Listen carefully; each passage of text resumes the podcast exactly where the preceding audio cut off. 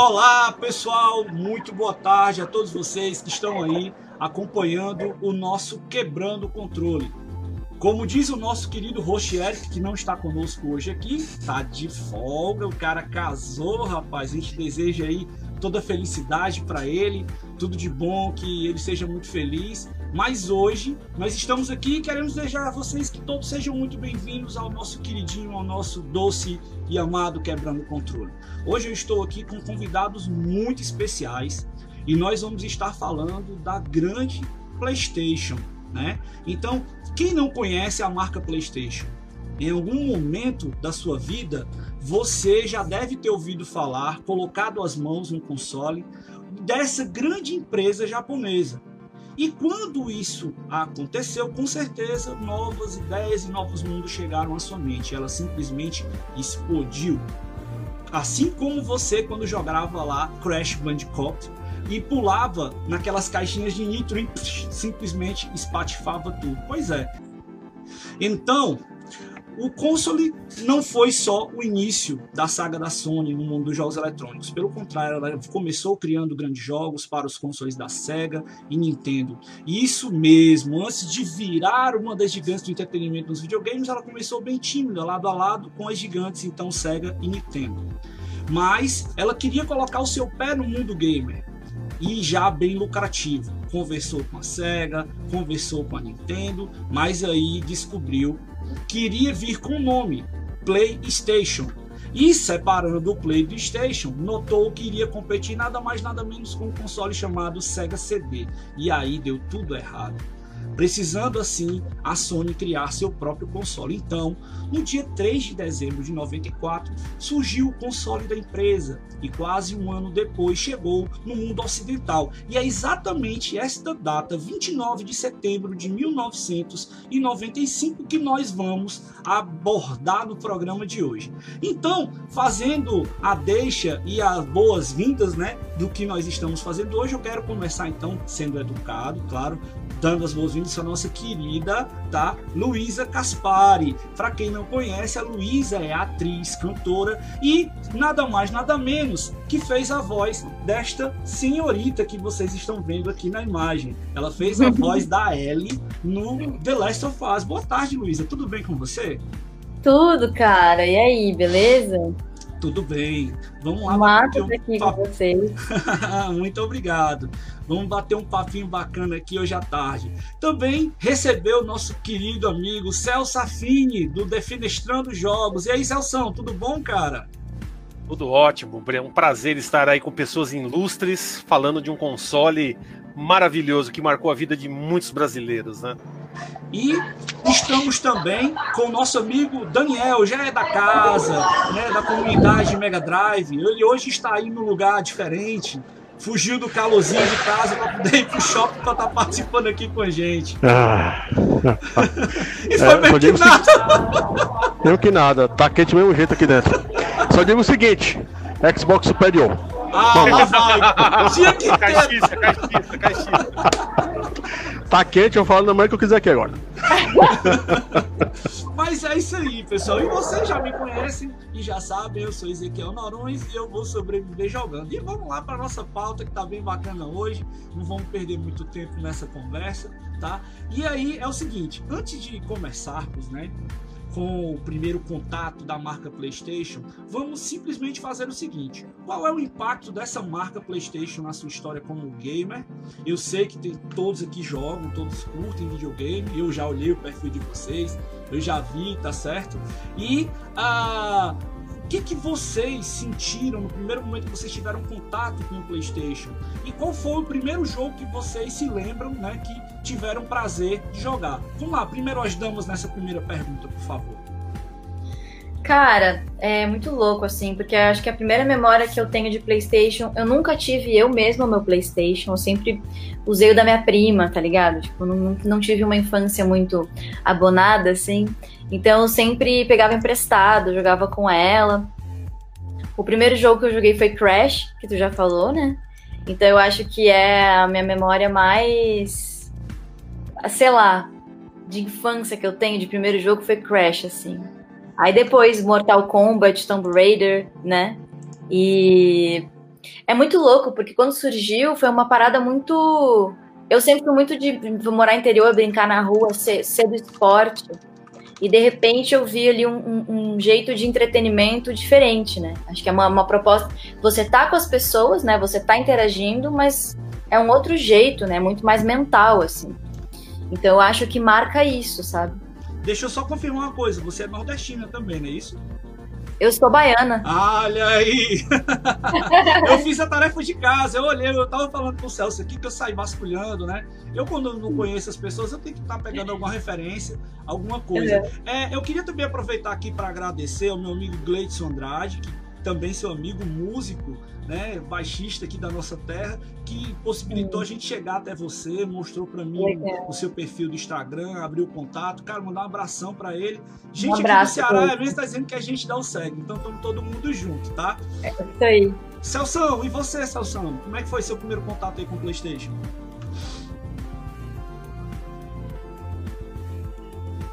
Tá mutado, Celso.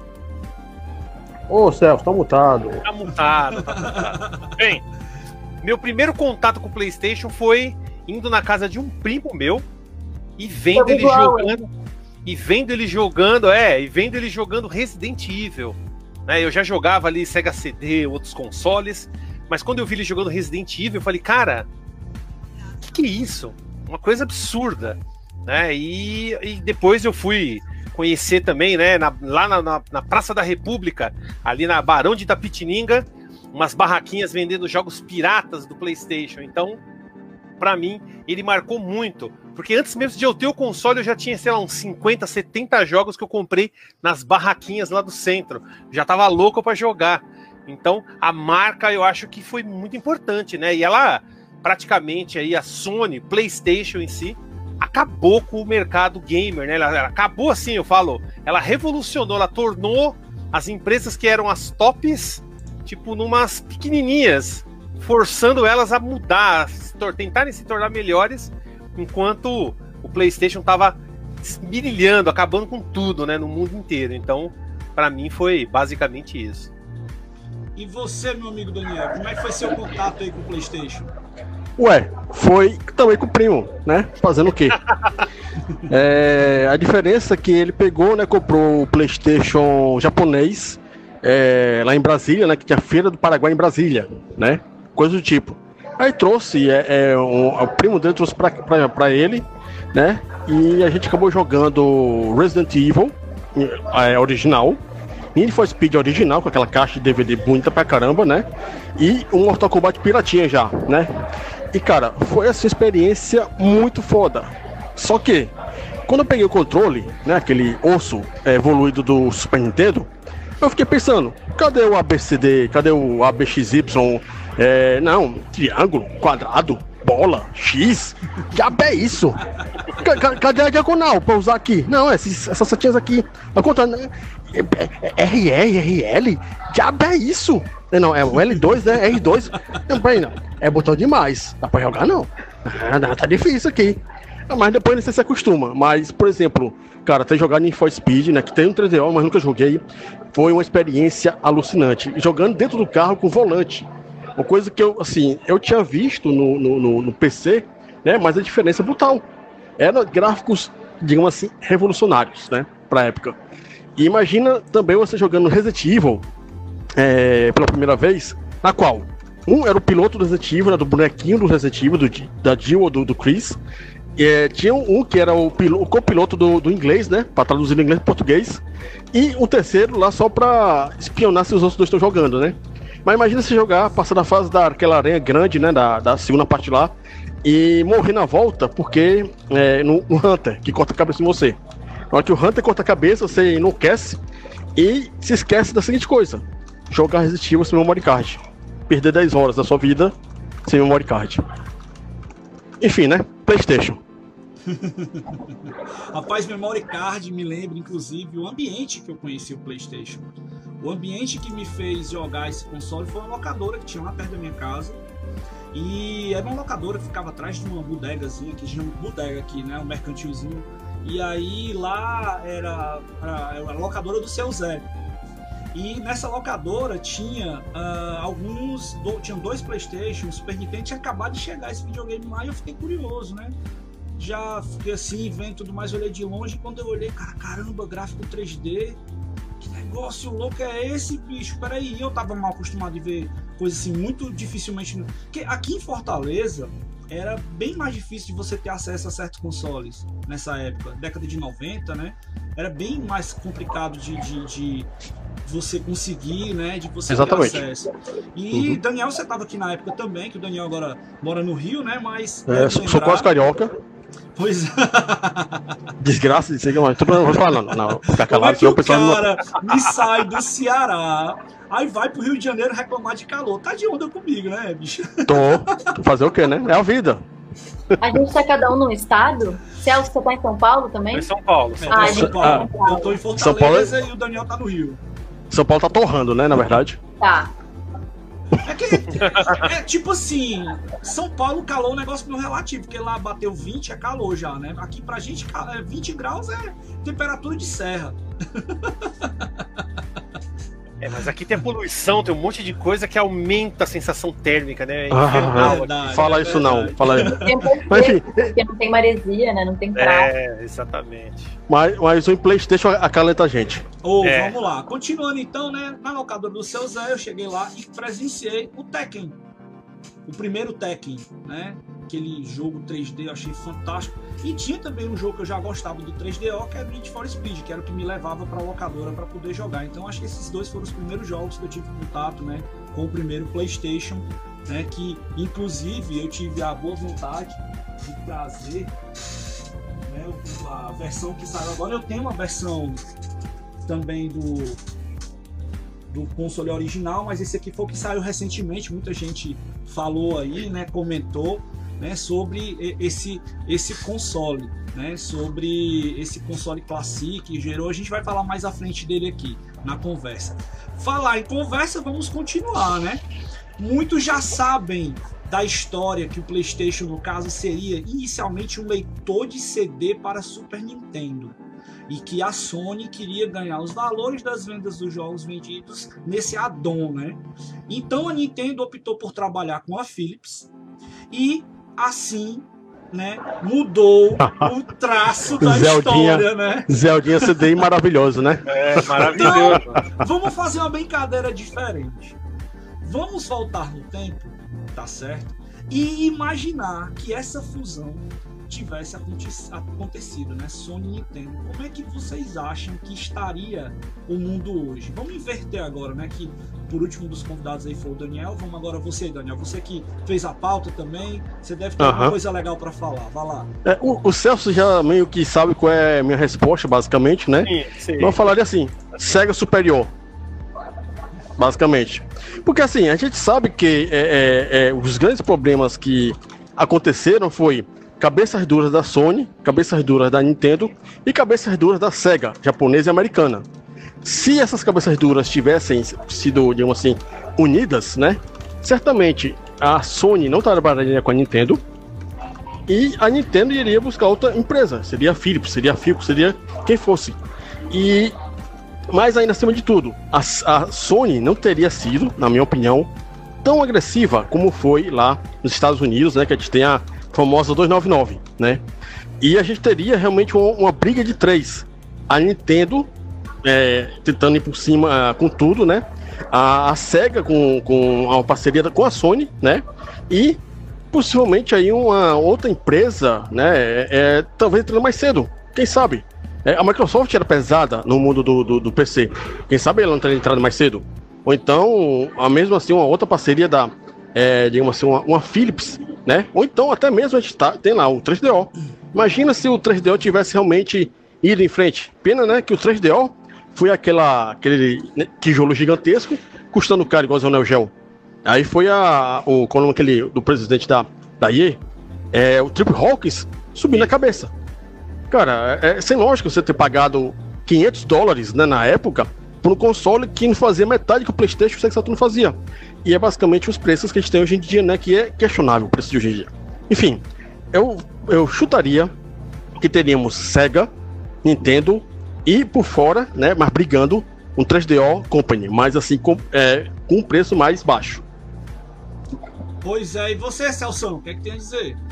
Cara, essas conjecturas aí do What If, né? E, e se que aconteceria, né?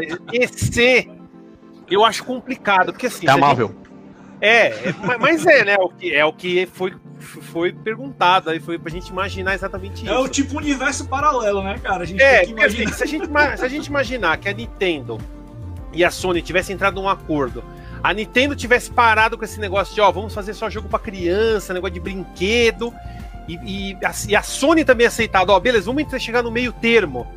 Talvez, talvez a SEGA teria saído do mercado antes, na minha opinião, a SEGA teria saído do mercado antes porque a, a, a, Sony virou um monstro, né? Sem a Nintendo e sem a Sega, sozinha ela já virou um monstro. Então eles já tinham uma boa, uma boa ideia do que eles queriam fazer, né? O pessoal da Sony. Mas se eles se unissem com o pessoal da Nintendo e falassem assim, beleza, vamos ser um pouco mais flexíveis, vamos acabar com o mercado, eu acho que nem o Daniel falou, não teria 3DO, não teria Sega Saturno.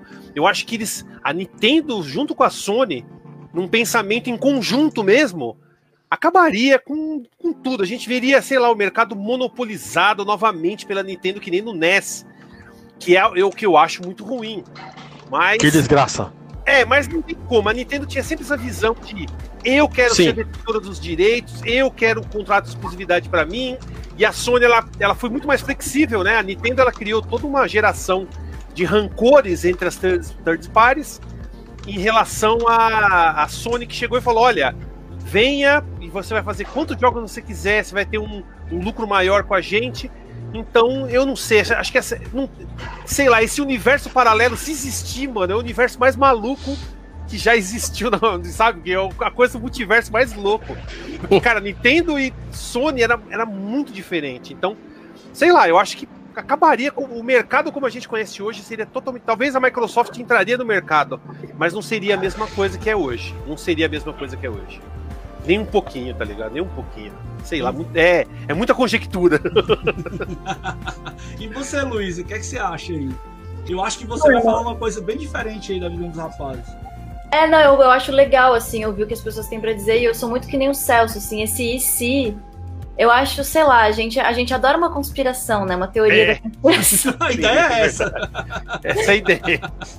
Só que no fundo, eu acho que nossa, eu acredito muito que se as coisas rolam de um jeito é porque elas tinham que rolar, sabe? E eu também não acho que o monopólio é algo positivo, né? Se a gente juntasse Nintendo e Sony, provavelmente rolaria isso, assim. É uma puta... Quem vai concorrer com isso? Não tem, sabe?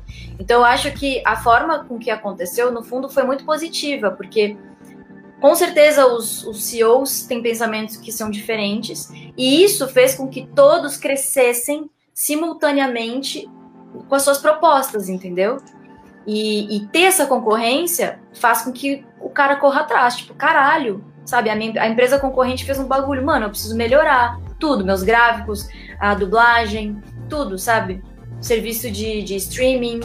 Então, assim, é, eu acho que é muito importante, quanto mais a gente tiver, eu acho até que se, se a gente for pensar, a, já existe um monopólio, né? Assim, tipo, a gente, tá, a gente falou que a gente citou cinco, mais ou menos, empresas. É, eu acho que no futuro isso tende a, a expandir. Agora falando em futuro, né? Sim. Mas eu acho que, eu acho que foi positivo o jeito que aconteceu, entendeu? A gente tá Tem uma razão aí. Ah, com certeza, com certeza. A gente está vivendo aí 25 anos dessa empresa. Hoje estamos Exato. aqui nesse programa falando especificamente disso. E eu não tenho a menor dúvida de que o mercado seria totalmente diferente do que a gente, do que a gente vê, do que a gente pensa talvez essa polaridade que a gente teria, né? É, Sony e, e Microsoft, Microsoft, hoje não fosse a mesma coisa. A uhum. Nintendo talvez tivesse até, sei lá, acabado ou não. Eu, eu penso diferente, né? Porque exatamente pelo que o Celso colocou, a, a, a Nintendo e a Sony são duas empresas, apesar de japonesas, com visões totalmente diferentes. Eu vou colocar aqui um simples fato que é, é, eu presenciei na BGS o ano passado. Para eu conseguir falar com uma pessoa da PlayStation, é uma coisa que tem que ser pré-agendada, organizada, né? E eles têm um, um, uma, uma preocupação muito grande com o acesso às coisas deles e tudo mais. A Nintendo tem uma coisa parecida, mas ela é mais tranquila. Você consegue falar com as pessoas mais fácil, não com os deuses dela, né? Com a galera que tá é. tá lá, não com a, mas aquela turma que eles estão colocando ali mais acessível. Por exemplo, um cara que sempre tá aqui no Brasil, né? O, o, o, o nosso queridíssimo que faz a voz do Mario, né? Ah. Então, o, o, o, ele é um cara super acessível, né? Os personagens que estavam colocados no stand, as pessoas que estavam trabalhando o ano passado no stand da Nintendo, eles fizeram uma coisa muito bacana. Já é, eu tive a experiência também do ano passado de estar dentro do stand da PlayStation. Em 2018 uhum. e 2019, nós fomos convidados e tivemos a oportunidade de estar lá dentro conversando, inclusive mandar um abração aqui e um beijão pro meu amigo Espiga, que estava lá em 2018 apresentando lá. Era para estar com a gente aqui hoje, né? Mas aí ele tá viajando, mas aí não pôde. A gente deu um jeitão aqui, fizemos e tivemos a sorte de convidar o Celso, que aceitou aqui vir conversar com a gente. E daqui a pouco vai estar o William também conversando com a gente aqui, que é sonista. A gente vai botar um sonista na história aqui, meu Deus. Mas, mas uh, essa história poderia ser bem diferente. Eu não tenho a menor dúvida disso. E, e, a Sony, ela trabalha numa batida diferente das empresas que a gente vê no mercado. Eu posso dizer que das empresas de games hoje, ela e a Nintendo são as mais tradicionais empresas japonesas que a gente pode observar no comportamento e nas coisas que elas fazem, né? Então, eu acho que fecha bem a ideia. Mas agora vamos para um aspecto bem legal e eu acho que a Luísa tem muito a falar nessa próxima pergunta, que foi uma pergunta que tinha sido feito duas, mas a gente teve que sondar aqui montar em uma, deu uma dorzinha de cabeça pra gente, mas eu acho que ficou legal. Né? A gente já deu uma passada, eu vou dar uma voada no tempo, depois a gente vai ter que voltar de novo, porque a gente tá falando de história aqui, mas a gente vai fazer que nem a série do arqueiro, né? Vão ficar dando feedbacks na história, indo e voltando e deixar a cabeça do povo tudo doido aí pra ver se o pessoal consegue entender o que a gente quer colocar aqui. Na terceira pergunta, né, eu estava falando, vou voltar aqui de novo. Veio a quinta geração, onde começamos a ver títulos que vinham com voz. Isso mesmo, personagens sendo dublados. E nisso tivemos o início de algo que nos últimos anos notamos em jogos como, por exemplo, The Last of Us, God of War, entre outros. E com isso ganharam uma grande relevância no cenário gamer. Falando melhor, além disso, com o conceito de arte e produção. No Brasil, temos inclusive um bom cuidado que as empresas estão tendo ultimamente de ter uma bela dublagem brasileira. E podemos falar desses jogos e de seus temas que são bem atuais para o dia de hoje. Uhum. Essa pergunta foi pensada para você, minha amiga Luísa. Né? Como é que você Sim. vê essa questão dessa preocupação que as empresas estão tendo conosco agora, brasileiros, né? A gente está uhum. colocando uma dublagem em português, né? E algo que você deve ter vivenciado na pele com essa preocupação lá dentro, fazendo participando da produção do jogo. Conta pra gente um pouquinho disso, por favor. Cara, eu acho muito legal, porque eu tava te ouvindo falar sobre a PlayStation ser uma empresa que parece meio intocável, né? Tipo a equipe e tudo. E, e durante o game, durante a gravação do game, é tudo muito sigiloso, né? A gente assina um contrato de sigilo, não posso falar nada e, e eu não tenho acesso às cenas. Eu, eu, eu, dublo, eu dublo não, eu gravo no escuro.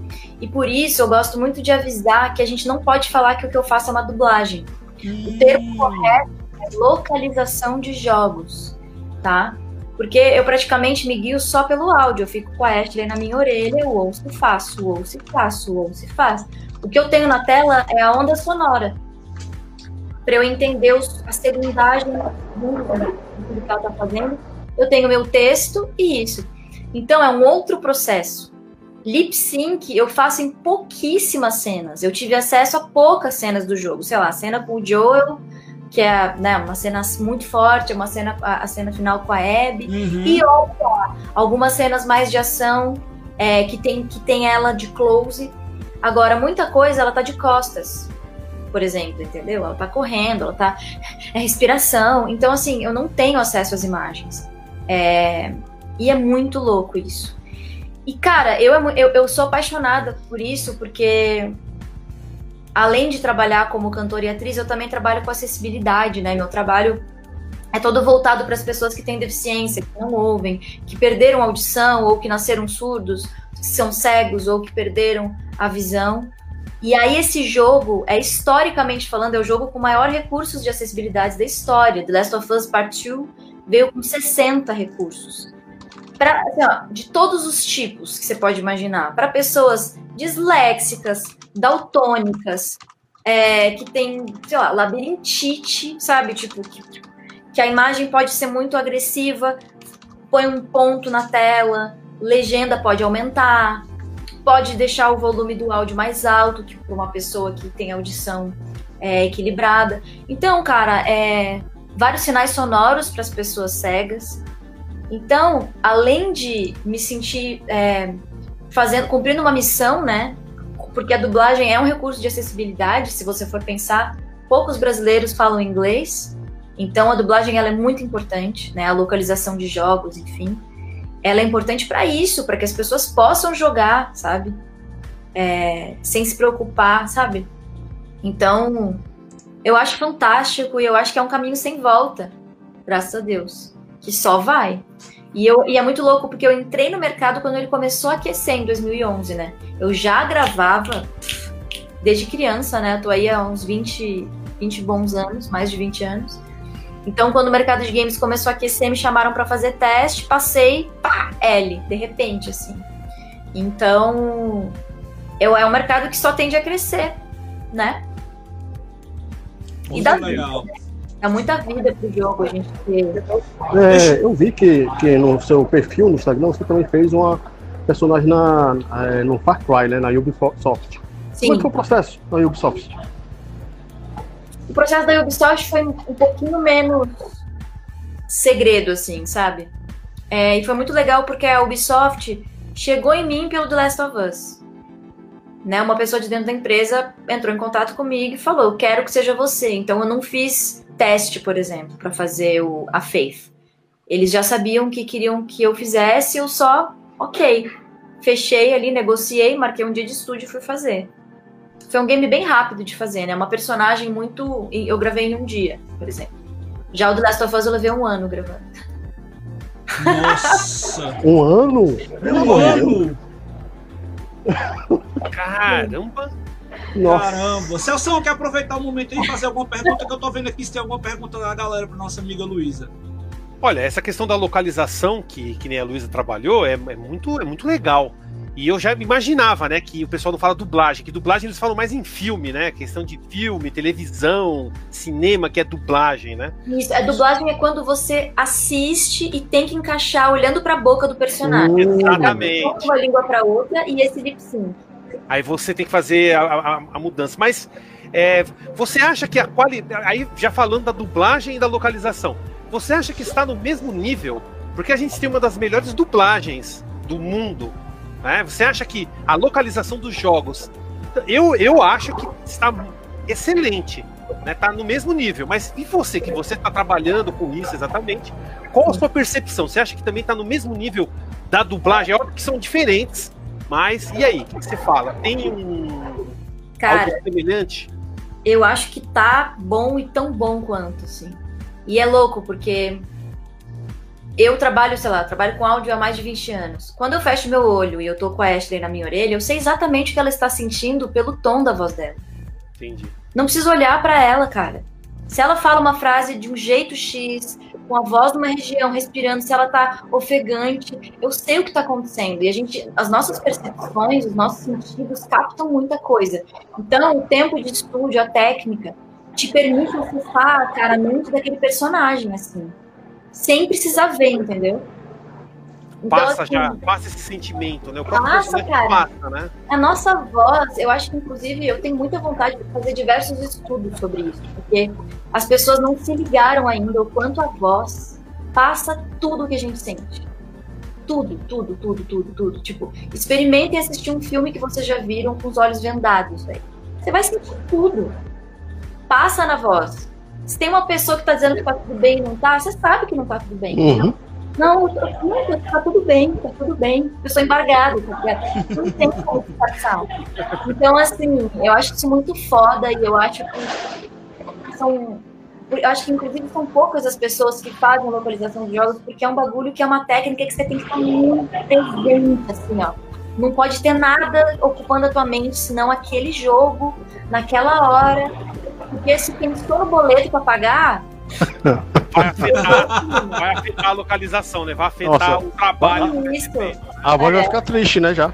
Nossa, é. Mas o que você fala mostra realmente, existe toda uma preocupação, então, em fazer a localização. Não é simplesmente assim, ah, vamos fazer. Por isso que eu falei, tá na mesma qualidade da dublagem. Uhum. Na mesma qualidade né? de equipe, de direção, de quem tá cuidando do, do engenheiro, diretor que fica acompanhando.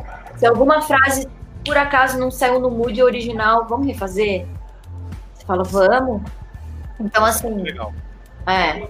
Eu fico imaginando como é que é, né? As pessoas fazerem essa, essa, esse sincronismo de montar, né? E de você tá fazendo no escuro isso, cara, é um trabalho incrível, na boa. É eu não sabia, eu não sabia mesmo Também não sabia. questão dessa localização, né? Eu jurava Sim. que você recebia algum take, alguma coisa, você deve receber só as falas e jogava cara, a voz, né? detalhe. né? Quando me chamam para gravar, eu não sei o que eu estou indo fazer. Eu descubro na hora. Assim, ó, todo o trabalho de áudio, tipo, tudo que eu faço na minha vida desde sempre é surpresa. Tipo assim, pode semana que vem pra gravar? Posso. Beleza, e você chega. Inclusive o The Last of Us 2 fizeram surpresa para mim. É, eu gravei na Maximal, né? E eles não me falaram que, que iam pegar o jogo. A gente tava só assim, nossa, tomara que role, tomara que role. Uhum. E eles me chamaram para gravar e eu cheguei, tava todo mundo num clima festa surpresa. Aí eu descobri que eu tava indo fazer Last of Us. Então, assim, é um bagulho que você tem que lidar muito com o emocional, assim. Profissional, mantenha presença, sabe? Tipo. E aí você grava, e a gente grava em ordem desconexa. Isso é muito legal de vocês saberem. Nossa. Bacana. Luísa, infelizmente nosso tempinho tá acabando com ela. Tem uma pergunta aqui de uma pessoa que tá acompanhando. Eu não podia deixar de fazer essa pergunta, que é do Gleidson, tá? Ele disse como é que você liga o sotaque na, na dublagem dos games. Como é que você consegue é, ver essa questão dos, dos sotaques, ligar com sotaques na dublagem dos games? Cara, eu não sei se eu entendi exatamente o que ele quer falar, mas vamos lá. É, eu tenho um, um sotaque neutro, né, que se chamaria neutro. Apesar de eu ter nascido em Salvador, eu me criei no Rio Grande do Sul e eu moro em São Paulo. Meu desde... pai do céu, deve ser uma comédia na tua cabeça isso. então eu venho de Salvador Aí eu vou pro sul, né? Que é outro sotaque. E aí eu vou pro São Paulo. Só que assim, ó, nesse caminho, eu sempre trabalhei com publicidade. E na publicidade, vendendo marcas, produtos, tipo, chegou uma nova coleção. Ah, é exigido um sotaque neutro. Como é esse sotaque neutro? É uma mistura de Rio São Paulo. É o famoso uh. Bonner Jornal Nacional. Uhum. E você não sabe de onde é. Não tem o ento de São Paulo, né? Não tem essa essa. Porque São Paulo, o São Paulo tá muito. Né? né? É, exato. Uma momoca, né, meu? Não tem essa coisa. Pô, Mas, belo! Exato. Então, assim, a gente. Existe, um, existe essa especificação do que seria um sotaque neutro que eu já treino há muito tempo. Trabalhei com fonoaudiólogo, enfim. E aí, só que tem uma coisa muito interessante, porque existe sotaque em inglês, né? Tem o sotaque americano e tem o sotaque brasileiro. O que, o que, que é esse sotaque? Se você for perceber, é, existe uma melodia na fala, né? Eu não estou falando monotonicamente como uma voz artificial, como vocês posso falar, mas vai ser estranho, né? A gente dá melodia, eu tô subindo, eu tô descendo, subir de novo e descer, tá? Então, assim, a gente não percebe, mas o jeito que a gente fala traz uma intenção. E aí, o que eu acho do caralho na localização de jogos, e que eu acho que, por isso que eu falo que é tão bom quanto dublagem mesmo, é que a gente tá. Eu acho que foi uma consciência coletiva dos atores que fazem isso, que bateu em mim, que é precisamos traduzir a melodia. Porque às vezes o que acontece é que é falado em português com a melodia em inglês. Sometimes what happens is that we can speak in Portuguese with the melody in English, you know, but em português a gente não fala assim. Verdade. Então a gente precisa. É, é, como se faz? É uma transposição, né? Falando musicalmente falando. Se eu tenho uma frase da Ashley que vem assim, tipo. Hey man, what are you doing? Eu não vou falar. Ei cara, o que, que você tá fazendo? Fica falso fudeu. Então, a gente tem que ligar uma chave de, além de catar a sensação, porque, mano, é, fez, valeu, valeu, valeu, é, é raro errar, né? Quanto mais você for é, one take melhor, então, sei lá, fala, hey man, what are you doing? Eu vou falar, ih, cara, que ele tá pegando. Sabe, eu, eu preciso trazer como que é isso agora em português, entendeu? Uhum. Então, eu, eu sotaque, eu muito dessa forma, precisa dessa tradução melódica para o português, tá? E é um treino louco, assim. Beleza. É, Luísa, é um prazer grande. Daniel, muta só um instantinho teu microfone. Tu queria perguntar alguma coisa, era? Pode falar. Eu ia perguntar uma finalzinha assim. Tá chegando a nova geração, jogos novos. Qual jogo você gostaria de dublar? Eita, boa! Cara. Eu vou mandar, ó, vou mandar esse vídeo aqui para todo mundo que eu conheço, tá? É louco. Eu tenho muito medo de me comprometer, porque ano que vem tem três jogos novos com a minha voz. Nossa! E aí, se eu falar, eu já vou estar. Tá, o quê? Eu vou estar tá entregando. Entregando.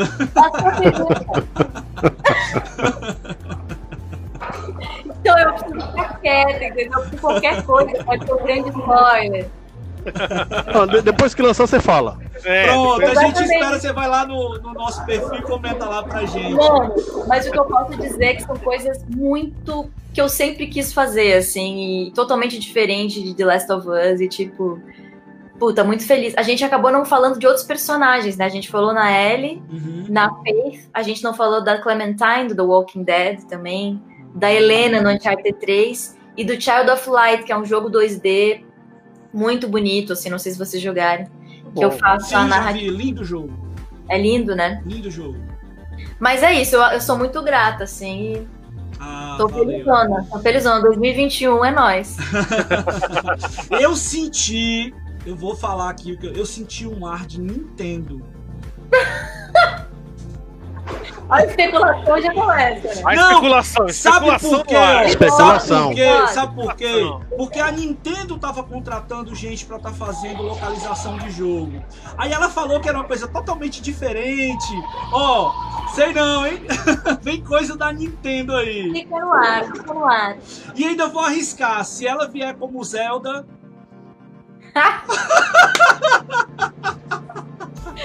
Olha aí o cara. A Zelda fala?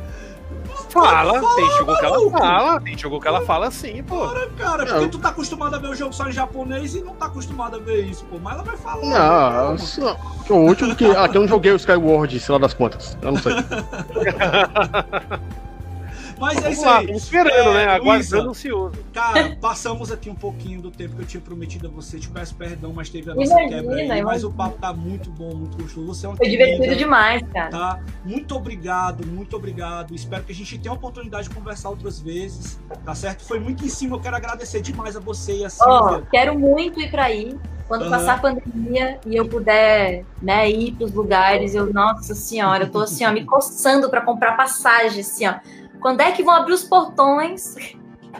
Quando vou. você vier, a gente marca e faz alguma coisa quer com a galera dar o segue aqui para conhecer você, Legal. conhecer seu trabalho. E sempre que a gente convida alguém para vir para cá, a gente tem a tradicional tapioca da segue. Você vai Uxi. comer tapioca com a gente, tá bom? Nossa, que delícia! Eu amo.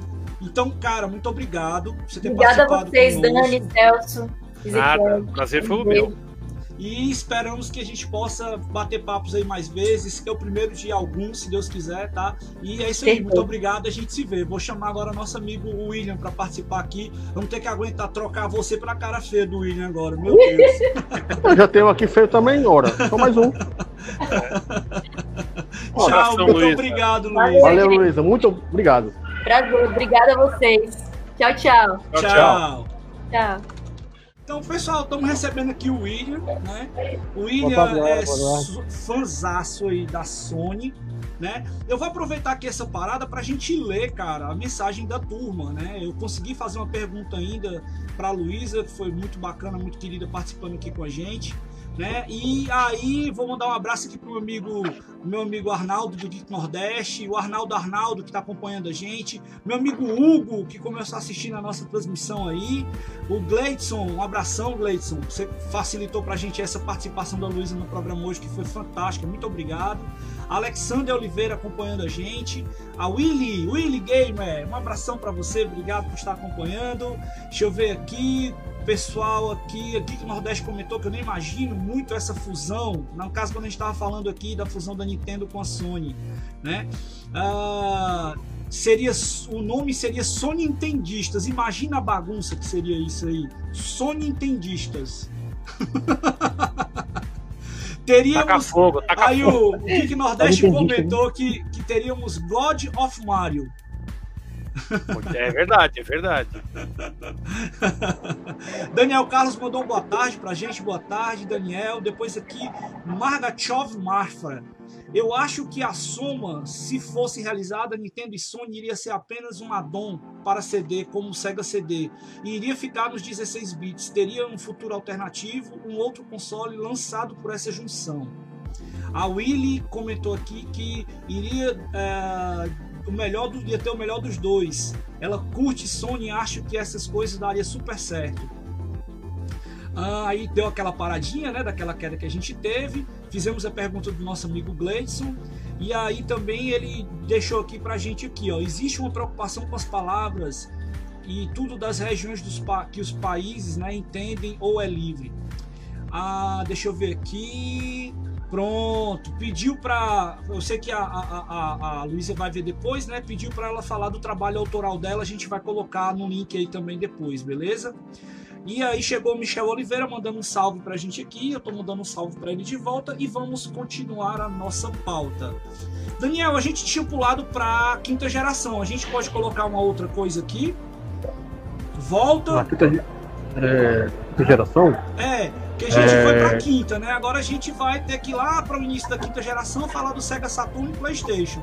Mas eu acho que antes, né, é, é, é, antes da gente colocar essa questão, a gente tem que contextualizar, né? A gente não teve tempo porque estava correndo aqui, né? Eu peço até desculpa a vocês aí que estavam acompanhando. A gente teve que correr um pouco para poder aproveitar os 40 minutos que a gente teve com a Luísa na nossa na participação do programa. Mas, cara, a gente tava vivendo naquela época que tava começando a sair os consoles de mídia de CD. Isso. E vinha Saturn, vinha. vinha é, acho que é o teu microfone, Daniel. Tem como tu controlar o mute aí, parceiro? Valeu. É, vinha Saturn, vinha. Vinha 3DO, né? E, e vinha. Celso, me ajuda aí se tiver mais alguma coisa que eu, se eu estiver esquecendo, tá? Tu... É, Saturno, 3DO, tem CDI. É, no caso, por baixo Atari tem o Bandai Jaguar, Pippen, Atari Jaguar, Atari Jaguar com o Jaguar CD. É, o mercado estava voltado realmente para o CD, né? A Contra-Maré foi Nintendo 64 com cartucho. Neo e, Geo, no caso, cara. Neo Geo, é, não pode esquecer o Neo Geo. Ah, mas no não, Geo, Neo Geo foi depois. 16, né? Neo 16. É, 16. É, o CD, foi o CD e o CDZ.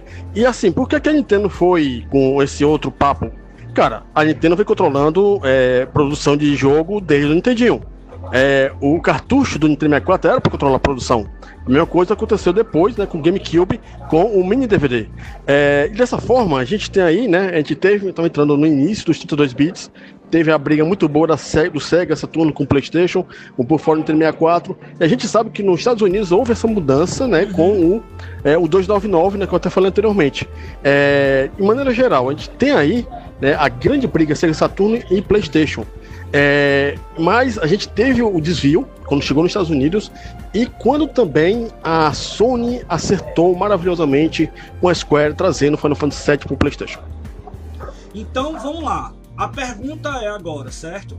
Quando é que vocês acham que a Sony virou esse jogo?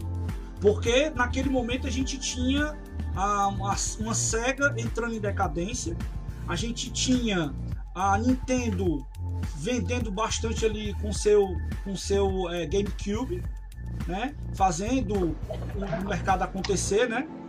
Hum. é. Não. Assim, é, no caso você vai colocar na tá na geração do PlayStation 1 ou no 2? Eu tô indo já pro, do, do 1 pro 2, porque a gente tem que ver a virada, né? Pronto, aí Quando no é caso não- é, é, a gente não pode colocar nem o Game, o GameCube na, na Então parada volta, direito, porque. Volta, volta, volta, volta. Vamos lá. Pra... Vai ficar ainda no Nintendo 64, então, a brincadeira. É, a brincadeira é a seguinte, né? Que, aí, vamos lá, é, colocando assim em evidência, a gente tem o PlayStation, né? Que é, é, foi a virada. A gente tem que perguntar em qual momento, né? Foi a virada do PlayStation 5 ser Saturno. E a gente sabe que no T64, é, né? Eu sei. Eu sei quando foi a virada. Quando saiu o Final Fantasy VII. Foi isso que acabou com o Saturno no Japão. Porque até, até o lançamento do Final Fantasy VII, o Saturno vendia muito bem Sim. lá no Japão. No, nos Estados Unidos a gente não tem nem que levar em conta que o Sega Saturno foi um fiasco nos Estados Unidos. No Brasil ele até, ele até vendeu, mas a gente não tem números exatos, né? Não tem, Tectoy não deu? A Tectoy não perdeu todas as informações, infelizmente, né? Então, a gente sabe que a virada da Sony mesmo, e o detalhe, né? Desde o lançamento, a Sony já foi meio que uma virada, né? Porque a Nintendo nem a Sega esperavam que a, que a, que a Sony fa- faria tudo isso. A Nintendo achava que era superior em tudo. A Nintendo Pô. achava que todo mundo ia se curvar a ela. A SEGA tava, tava achando assim: se eu sair na frente, eu saio melhor. E ela minou a própria SEGA dos Estados Unidos, que tava fazendo um trabalho incrível. Ela falou: ó, cala a boca vocês aí, quem manda é nós. E, a, e ela, ela destruiu ela mesma, né? Mas eu, acho que, mas eu acho que a virada do PlayStation foi a chegada do Final Fantasy VII, que foi um tapa na cara da Nintendo, que a Nintendo Justamente. perdeu a, uma das séries mais, é, perdeu uma das séries mais famosas do console da, da- da- da- que praticamente era um- uma parceria, né? A, a Square, Squaresoft, é, não, a É. Square e a Nintendo eram parceiras. Tanto justamente. que acho que todo mundo sabe, né, que os caras da Square imploraram pro Yamaguchi fazer o Nintendo 64 ser de CD. Implorou. Exatamente. E ele não quis saber, porque ele falou: a gente tem que controlar o dinheiro, os caras têm que comprar da gente. E aí, quando a Square foi para o Play e lançou o Final Fantasy VII, ali foi realmente. Ali foi o que definiu o sucesso do PlayStation, porque também eu posso falar, né? Um dos primeiros RPGs que marcou a minha vida, que marcou mesmo assim, marcou muito, foi o Final Fantasy VII. Eu já tinha jogado Phantasy Star, alguns outros, muito bons também, incríveis, mas o 7 eu achei que Uhum. foi um negócio assim épico. Era uma coisa épica mesmo. E foi a, a foi o Final Fantasy VII, também na minha opinião, que deu essa virada. É, e também tem a questão que foi o primeiro contato de RPG japonês para muita gente nos Estados Unidos. Sim. E uma coisa assim, um, um fato que eu posso colocar, uma parte bem interessante é o seguinte: é, apesar do. Vamos lá, é, o Sega Saturno ter sido um fiasco no, nos Estados Unidos, ainda a bagaça vendeu bem no Japão. Me Sim. deu melhor que o Nintendo 64, pra, pra, pra, pra brincadeira. É verdade. é verdade, é verdade. Cara, então vamos lá. Só juntando aqui a ideia. O Celso diz que Final Fantasy foi marcante pra isso, mas será que eles, vendo que tava tendo essa briga já polarizada entre Nintendo e Sega, será que eles não viram que tava na hora de entrar um terceiro personagem aí na história pra poder tá marcando o território? E qual seria, né? Porque a gente sabe que na War Rapaz. Console teve a gente já falou, inclusive, aqui no Quebrando Controle em edições anteriores. A SEGA, ela bateu valendo. Inclusive, quem quiser ver isso, assista o GDLK, que fala bem enfaticamente essa questão lá, né, da, da War Console, como é que a SEGA brincou para poder atuar e tomar espaço com a Nintendo. Mas o que será que a Sony fez para poder colocar o PlayStation no mercado? O que, é que vocês acham? Eu vou falar primeiro, depois passar para os outros. Cara, a Sony foi no mercado porque a Nintendo rasteira nela. Foi isso. Ela ficou putinho de raiva, né? Não, eu deve ter sido isso. O japonês ficou, o quê? Vão passar rasteira em nós? Pastel de flango? Não, aqui não. Aí no caso, né, que a gente sabe que é o seguinte, né? A brincadeira foi. A Nintendo queria ter o- o- os valores completos dos jogos, cara 4, e a Sony queria o contrário, queria ser é, ter, ter o dinheiro dos jogos do, na parte CD. Aí o que, que aconteceu, né? Teve aquela CES que a, a Nintendo chegou e falou: a gente vai trabalhar com a, a Philips. Cara, é uma vo- voadora na pleura, né? Uma sacanagem muito grande. Aí Eles nem tinham avisado a Sony ainda. Não né? tinham avisado. tinham avisado a Sony sobre Foi na hora. parceria. foi na hora. Que é pior, isso é trairagem pura. Com aí no certeza. caso, né? Aí no caso aconteceu, cara, vamos entrar de cara. Teve é, uma ajuda da, da própria SEGA nisso aí. Porque no caso, a gente sabe, é, quem leu o livro, que o Olaf, o Olaf queria trabalhar com a SEGA, uhum. né? Não deu certo. É a parte de tecnologia que, que por exemplo, a SEGA foi atrás para fazer o Sega Saturno. Passou por Nintendo 64, mas as ideias conceituais vieram lá do Tom Kalinske também, né? E a gente tem aí o PlayStation, que foi uma voadora acertada em cima da SEGA do Japão e da Nintendo. Foi é, assim, eles pegaram lá, a gente falou lá, é o seguinte, a gente, a, é, a gente vai dar voadora na Nintendo e a gente vai dar uma rasteira na SEGA, que a gente, é, a gente poderia ter trabalhado junto, mas eles não quiseram. Opção deles, né? Tá aí. Sim, mas eu concordo com o demônio. Foi mesmo. E detalhe, a Sony bateu na porta da Sega e bateu na porta da Nintendo. E eles receberam tudo isso. E lembrando, né? As empresas japonesas sempre são protetoras entre elas, protegem o mercado, uhum. são mais amigas entre elas.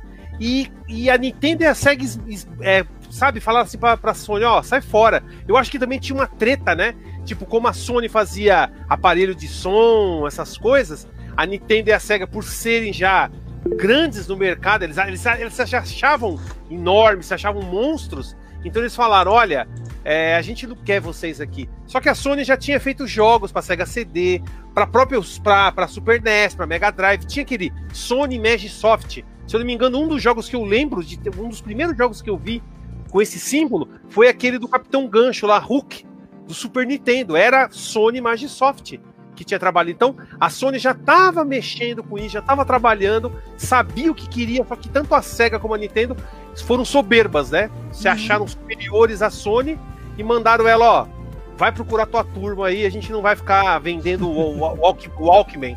Eu acho que foi muita soberba das empresas. E aí, a Sony só falou assim: beleza, então vamos pegar o projeto, que acho que os caras confiavam, eles deviam ter alguma sobra de dinheiro. Talvez a Sony não achasse que ia dar tanto sucesso. Acho que eles não tinham a ideia que ia fazer tanto sucesso. Talvez, eu acho, acho que eles pensaram que, vamos lançar, vamos ver o que vai dar. Mas foi muito sucesso e aí eles foram extremamente agressivos, compraram estúdios, minaram a SEGA, a Nintendo perdeu boa parte das third parties, então, para mim, a Sony, a Sony só se lascou e ela só virou o jogo, né? E fez a SEGA e a Nintendo ter que correr atrás de um prejuízo que eles só ficavam brigando entre eles. E agora tinha um terceiro elemento ali no meio que foi complicado para eles, né? Foi bem complicado para a Sega e para Nintendo. Cara, eu tenho uma impressão, né? Me corrijam aí se eu estiver errado, de que essa questão da polarização das empresas japonesas na questão da tecnologia, isso acaba sendo tido no pé deles mesmos. Eles ficam se vedando demais, se lacrando demais ali e deixam de ver que existem outras empresas e outras realidades, ainda mais no mundo que a gente vive hoje. Então, final de década de 80, é, comecinho da década de 90, a gente tinha aquela questão de dizer assim, ah, tecnologia, Japão, né? A gente ficava muito com essa ideia na cabeça. E talvez seja exatamente por conta de que os caras eram, eram poderosos. Mas aí agora surgiu outros polos, né? A gente já tem é, Taiwan, tem Coreia, tem China. Né? A China hoje está no mercado aí também. Eu não sei como não saiu o console chinês. É, eu não sei como é. Já já o, o, o testemunha de Xiaomi vai falar aí, né? Esse cara é testemunha de Xiaomi, viu, Celção? Então, é, eu não sei como saiu um console japonês ainda, ou chinês ainda, entendeu? Mas, mas é, é, é, uma coisa que a gente tem que reparar na história que essas questões de tretas das empresas elas mudam muito o cenário e mudaram a história. A Sony entrou para brigar, ela entrou forte, veio com um console poderoso, né, que a proposta do PlayStation era muito à frente dos outros consoles que existiam na época, né, isso. E, e não tenho dúvida, né? Não tenho dúvida de que é, essa mudança foi bem para melhor. A gente ganhou muito com isso. Eu lembro, viu, William? Agora eu vou te puxar aqui para a história. A gente lá na locadora do seu Zé. Lembra? Que lá foi os primeiros, lá os primeiros, os primeiros consoles que a gente teve contato PlayStation foram por lá. Não é verdade? Foi ele também, galera. Exato. Então a gente teve a felicidade de ter contato com esses consoles e a, a história ela, ela fala bem pra gente isso. E, e, sem brincadeira, quando eu vi o PlayStation, eu, eu achei que era bem diferente. Também. Era notável que era bem diferente, né? Mas como o Celso falou também, o que me marcou foi o Resident Evil. Resident Evil, quando eu vi no PlayStation 1, foi é. aquela assim, porra, é esse que eu quero jogar.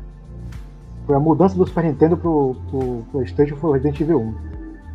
E o 3DO, é, que falaram um pouco, mas o 3DO Road Rash, que é o nosso clássico do Não, Mega Road Drive. Rash Need for Speed Caramba, no 3DO, cara, fala sério, era... Foi era incrível, demais. era incrível. Mas a pauta é PlayStation. E voltando para isso, né? Queria falar alguma coisa, Daniel? Tá com o microfone ligado? Não, não, só testando aqui. Ah, tá, tá ok. Tô me ouvindo aqui, tá? É... Então, vamos lá.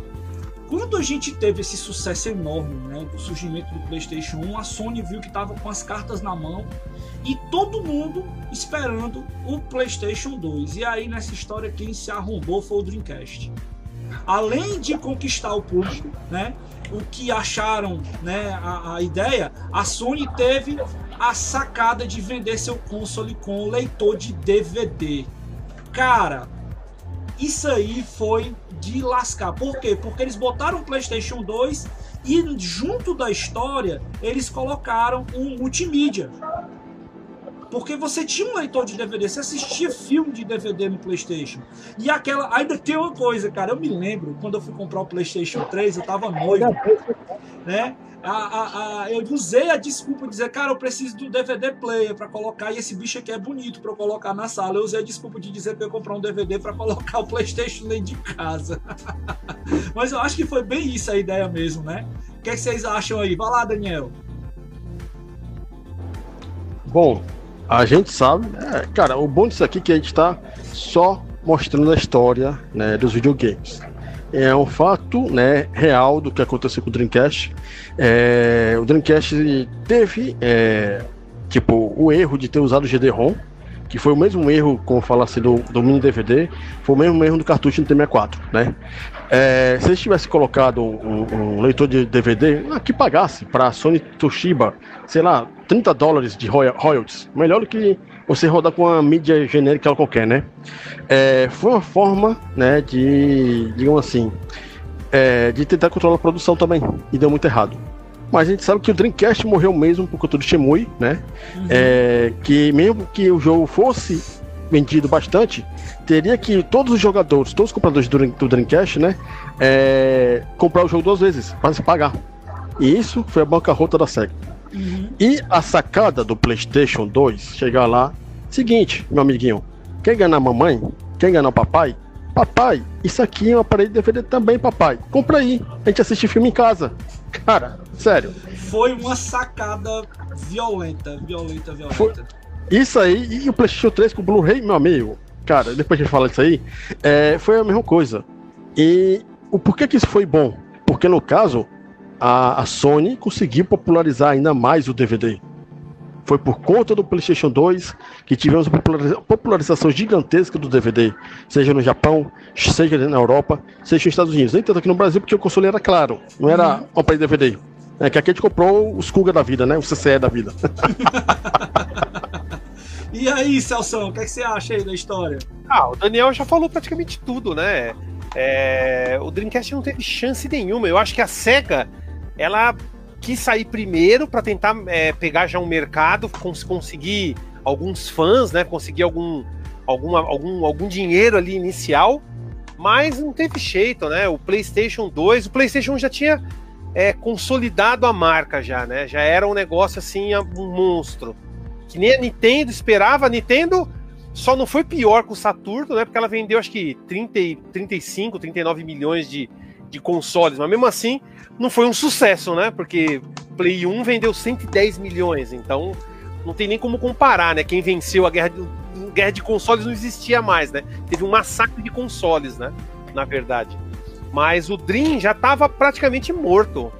A SEGA já não tinha mais como. Eu acho que o que, o, o que a SEGA era forte e muitas empresas apoiaram ela foi por causa da questão do arcade, a placa Naomi a, tanto a Capcom, a Namco e outras empresas acharam isso sensacional, porque a gente sabe, né, jogos do como Marvel vs Capcom, Soul Calibur, são extremamente marcantes até hoje no Dreamcast, e são jogos da Namco e da Capcom que, vamos dizer assim, são rivais da SEGA dentro do arcade.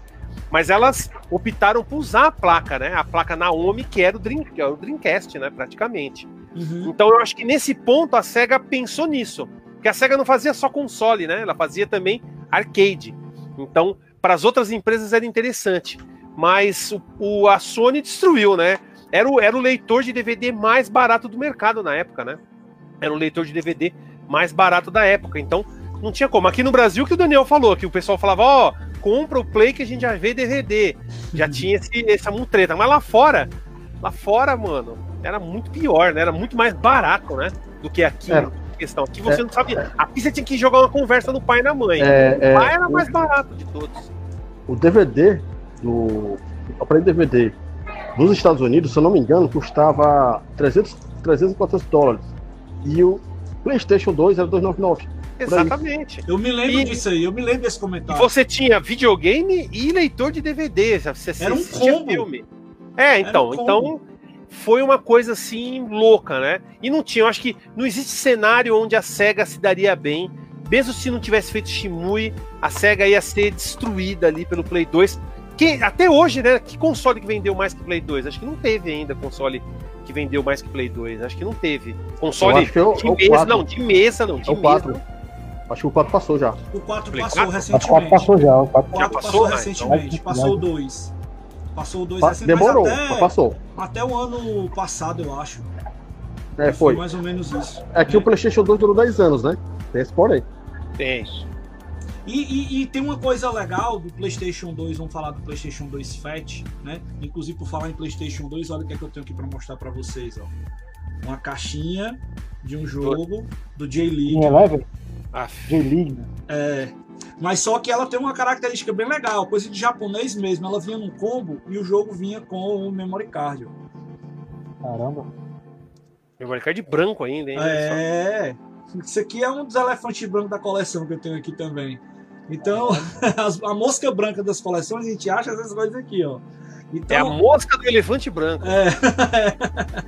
então, é a é, mosca do elefante branco. A gente vai fazendo as coisas. Isso aqui é um jogo, né? Daquele de futebol tático. Ele não tem como o FIFA, né? O PES que a gente joga. Ele é mais você gerenciando times, né?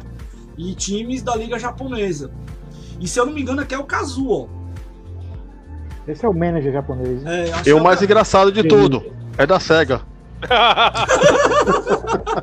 É e, não, esse cara aqui, se eu não me engano, ele jogou aqui no Brasil. Se eu não me engano. Tenho quase certeza. Eu vou confirmar depois. Eu tava vendo hoje de manhã no, no Esporte Espetacular. Eu vou confirmar depois se esse cara aqui é o Kazu mesmo na capa do jogo. Mas eu, eu tava conversando com. Eu tava conversando com, com o Daniel mais cedo. Né? E aí o Daniel, rapaz, pega umas coisas aí pra gente mostrar, tem umas curiosidades aqui que eu vou estar tá passando para vocês durante a nossa programação, tá certo?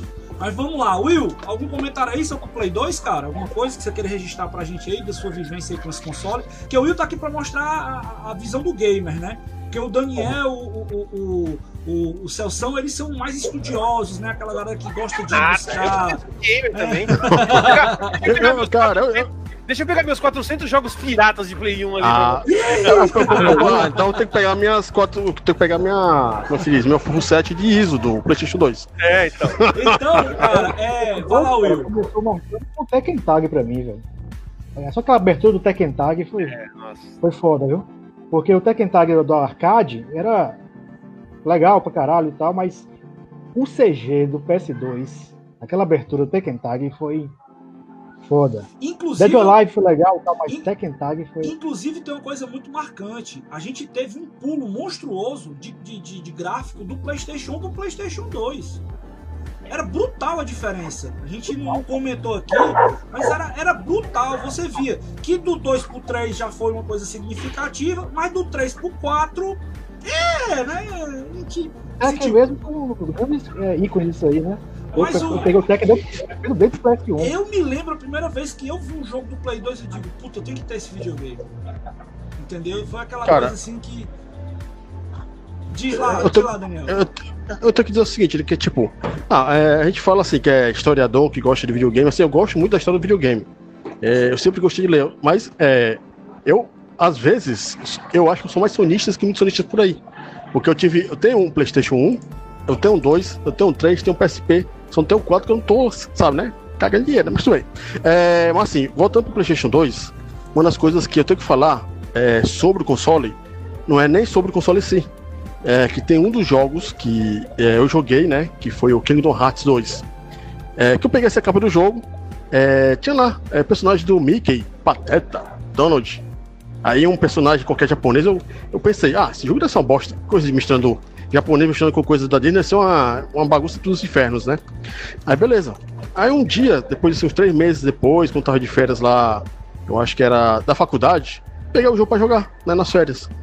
É, na primeira parte do jogo, né, que você joga com Roxas, que é um personagem secundário que você é, vai perceber depois, é, tem uma parte na qual você é, une o Roxas com o Sora, é o personagem principal. Uhum. E ele vira a essência do, do, do, do, Sora. E tem uma parte do jogo que me tocou profundamente, que foi no momento que ele está saindo da cidade lá, né, da, da, da Twilight Town, é, e os amigos do Roxas, que não, não se lembram do Roxas, se despedem, se despedem do Sora. E ele sente, é, como se dizia, ele sente a tristeza profunda. É, e uma lágrima sai do rosto dele. E por conta da qualidade gráfica do jogo, né, que você tem uma coisa mais anime, por assim dizer, você consegue sentir a profunda, na profunda tristeza, não do Sora, que não era o Sora chorando, era o Roxas chorando, não por seus, por seus amigos, e esse jogo, né, o Kingdom Hearts 1, 2, é, o Buff by Sleep, que eu joguei também, que eu virei fã, na verdade, do, do Kingdom Hearts, foi um jogo que, assim, me surpreendeu e eu realmente fiquei é, é, é ligado emocionalmente ao jogo. Quer dizer, é, não importa o jogo que você joga, né? Mas assim, tem jogos que realmente fazem você ficar é, é, emocionalmente ligado. E o PlayStation 2 tem muito jogo que faz isso. Bacana. Inclusive, tem uma curiosidade. Esse jogo que eu mostrei para vocês, ele veio quando eu comprei o PSX. Que a gente, quando for falar aqui da virada né, do, do Play 2 pro Play 3, a gente comenta sobre esse cara um pouco, ah, tá certo? Mas aí ele veio e quando eu fui jogar, né? ele, ele, ele casou direitinho, né? E eu consegui rodar porque esse PSX ele pega normalmente as coisas japonesas e eu fui ver lá e não consegui jogar porque a gente tinha na época uma dificuldade muito grande de pegar alguns jogos japoneses e não entendia os menus, né? Não entendia as coisas. Você tinha que. Tinha vezes que você pegava na revista, aí a revista você olhava e dizia assim: ó, o menu aqui você aperta aperta X, aperta B, aperta. para você poder jogar, né? Você tinha que seguir. Final Fantasy não havia. É, então tinha muito disso na época também. Eu me lembrei exatamente, olhando aqui as legendas do jogo todas em japonês, eu me lembrei muito disso da época. A gente tinha essa questão de pegar alguns jogos japoneses, né? Tinha que ter a questão da destrava do aparelho também para você poder fazer isso, né? Porque quando você pegava, geralmente a gente pegava, era PlayStation aqui, era americano, né? americano. É, aí você usava o chip mod para poder fazer ou Matrix. Matrix. Exatamente. E aí ele, ele, nem sempre vinha destravado. Você tinha que pedir pro cara acrescentar na, na configuração da, da, da, Matrix ou do chip para poder rodar jogo japonês também. Mas o engraçado é que, se o pessoal quiser falar uma coisa, americanos vendiam ele desbloqueado. Olha as, as né? Mas já com destrava? Sim, eu vi. O destravado. Que e ainda isso? anunciaram no site da Americanas na época. Não, mas aí ele. Era, é, não, era no. Não, peraí, calma, vamos, vamos ver. Era vendido pela Americanas ou vendido não, naquela, por parceiro? Naquela época, naquela, era, naquela época só Americanas. Porque a gente sabe que a Americana vende muita coisa de parceiros, né? É, a, não, a, o Open Market é só agora, recentemente, tem uhum. três anos. Antigamente não. Algumas. Caramba, cara, eu me é lembro perfeitamente. Atrás, é mais pra gente ir atrás, interessante. É, naquela época tudo valia qualquer coisa, né? Mas já era o PS8 Slim, né? Não era o Fat, não. Ah, não me, né, ah, não me lembro agora. Se era em 2005. 2005 saiu o Slim? Não, era o Fat. Então pronto, era o Fat. Enfim, só curiosidade da nossa brasileiridade, né? É verdade, é verdade. Mas vamos em frente, né? Seguir aqui na nossa pautinha já temos aí algumas coisas que nós comentamos, já pulamos aqui, inclusive passamos por cima aqui de um item que era o, o grande diferencial, né? Que a gente estava querendo colocar aqui do Play 2 diante do, dos consoles que vinha, né? Dreamcast, GameCube, Xbox. Acho que o, o, o, Play 2 ele, ele foi um grande console. Tem uma coisa que, que eu não posso deixar de falar: o modem do Play 2. Celso, tem alguma curiosidade aí para falar da gente do modem do Play 2? Cara, curiosidade do modem, curiosidade do modem. Aqui em São Paulo, você ia na Santa Ifigênia, nos lugares que vendiam é, jogos, e tinha lá é, modem jogado no chão, em tudo que é canto, ninguém queria essa porcaria. O cara falava, ó, se você comprar o jogo X, você ganha um modem. Aí eu falava, quem que vai querer modem? Modem não serve pra nada. Para depois de alguns anos, eu não lembro exatamente que ano foi isso, mas deve ter sido. Deve ter sido ali 2000 e. Que eu, deixa eu ver. 2004, tinha modem a rodo, jogado para tudo que é canto e ninguém queria. E passou um ano, tava vendendo um modem mais caro do que o videogame, mais caro do que o próprio PlayStation 2, para poder ligar o HD. Eu acho que com HD. Aí foi é, essa foi uma o modem no início ninguém queria, não servia para nada. Aqui no Brasil, né? Lá... E era diferente do Dreamcast. E o modem que você usava no Dreamcast, você acessava os servidores do Quake nacional. Sim, mas só que, lembrando, né? O, o, aquele, é, o Capcom versus FMK 2, você tinha um crossover entre PlayStation sim, 2 sim. e Dreamcast. Lá no Japão, os caras jogavam. Você podia jogar com qualquer pessoa ali dos dois consoles. Isso pra ver, né? Você, você tinha um crossplay cross-plataforma naquela época, hoje em dia é frescura. Hoje em dia é frescura. Mas era uma coisa que a Capcom, né? É meio que. A Capcom que ativou isso lá no Japão apenas, né? A Capcom acho que estava com servidores, né? Provavelmente, né? Mas foi uma curiosidade. Acho que o modem, a curiosidade do modem é essa. Ninguém queria o modem e de repente ele virou uma coqueluche, tanto que hoje ele já não é tão caro assim, né? Hoje o, o modem já não é tão mais procurado porque você pode colocar HD externo, pendrive, então o modem também agora já não tá tão assim, nossa, eu preciso de um modem de Play 2. Mas já acabei teve, né? de, né? Acabei de confirmar aqui, eu achei no Giant Bomb a capa do jogo e é o Cazuzão mesmo, viu? Que jogou aqui é. no Brasil. Então. Acabei de confirmar. Cara, tem uma, tem uma coisa legal também do, do Play 2 que eu não posso deixar de falar antes da gente passar aqui à frente. Netflix do Play 2. Netflix. Netflix do Play 2. Eu usei. Vocês sabiam disso? Eu, sabia, mas eu, eu baixei o CD. Eu baixei o CD. Não. Tinha. É, é, é, que Você recebia um CD promocional e ele fazia a instalação e ele precisava do bendito modem, né, para poder fazer o acesso, né? Não, mas no caso era o como, na verdade, o Play 2 o Slim é o Ethernet já. Né? É, ele é tinha o Ethernet, mas no, é... no, no FAT você precisava da placa, né, do Isso, você precisava da placa separada. É. Isso. Isso eu, eu, eu, fui saber porque naquela época de 2010, 2011, eu já conheci o Netflix, né? A, a Veja tinha feito uma reportagem. E já tinha aqui, eu acho que no Brasil, né? Parece, se não me engano, 2011, 2012. Hum. 2012 tinha aqui no Brasil. E eu tenho um PlayStation 2. Aí o que, que eu fiz? Eu peguei, baixei a ISO, instalei e funcionou. Só que um ano Agora, depois. recentemente? Morreu. Não, 2012. Aham. Uhum. Depois morreu. É, eles cortam depois de um tempo alguns aplicativos que eles colocaram, eles não tiram o suporte. Mas foi bem, foi bem interessante. Que tanto tem no, no PlayStation 2 quanto, se não me engano, tinha no Wii. No Wii eu acho que tinha Netflix, se não me engano. É, eu não sei. Não me lembro agora. Ou tinha, ou tinha, eu confirmo. Tinha no, no Wii? É, no Wii tinha. primo tinha o Wii e assistia Netflix no Wii dele. Ah, eu, quer dizer, né? Quer dizer, é, a gente sabe que os videogames são, multi, é, são multimídia. E o PlayStation 2 é, alavancou essa questão de você uhum. ter o DVD, você ter o CD, você acessar a internet. Cara, não era coisa boa você internet no PlayStation 2, mas você tinha acesso à internet. Tanto é que é, deu a derivação para o PSP. O PSP você acessa a internet, uma bosta, mas acessa. William, alguma curiosidade aí que você lembra do Play 2? Rapaz, o Play 2 o que marcou, fora essa parte aí, foi a trazer a época do Neo Geo os clássicos do Neo Geo pro PS2, velho. Todo remasterizado, com áudio melhor e tal. Porra, foi a melhor fase assim, que eu sempre fui fã de jogo de luta. E sem aquele load desgraçado do Neo Geo CD. Atautori, Fighters, Samurais, todos remasterizados pro PS2, foi massa demais, velho. Nessa época aí do. Que, que trouxeram todos os jogos da, Neo Geo, foi top. Uhum. E Guitar Hero também é uma coisa que não pode Porra, Guitar Heroes, sim. Sim, então, verdade. Comprar não, não dava pra deixar de falar, né? Eu não usei o controle. É Por muito. Cara, Guitar Heroes era um jogo fantástico, gostava muito. É, eu nunca usei a guitarrinha mesmo, que era cara pra caramba, né? No controle era. Depois, eu peguei, cara, no controle. no controle doía os dedos, viu? mas era muito bom. E, e, e, eu quero colocar outro jogo, pra, caso queiram colocar outras coisas, assim, que eu quero falar do Shadow of Colossus, é, aquele Icon que eu nunca joguei. Mas eu quero colocar um jogo aqui que eu achei impressionante ele na época, principalmente no replay. Gran Turismo 3 e 4. Hum. Porra, o replay desses jogos, puta que me pariu.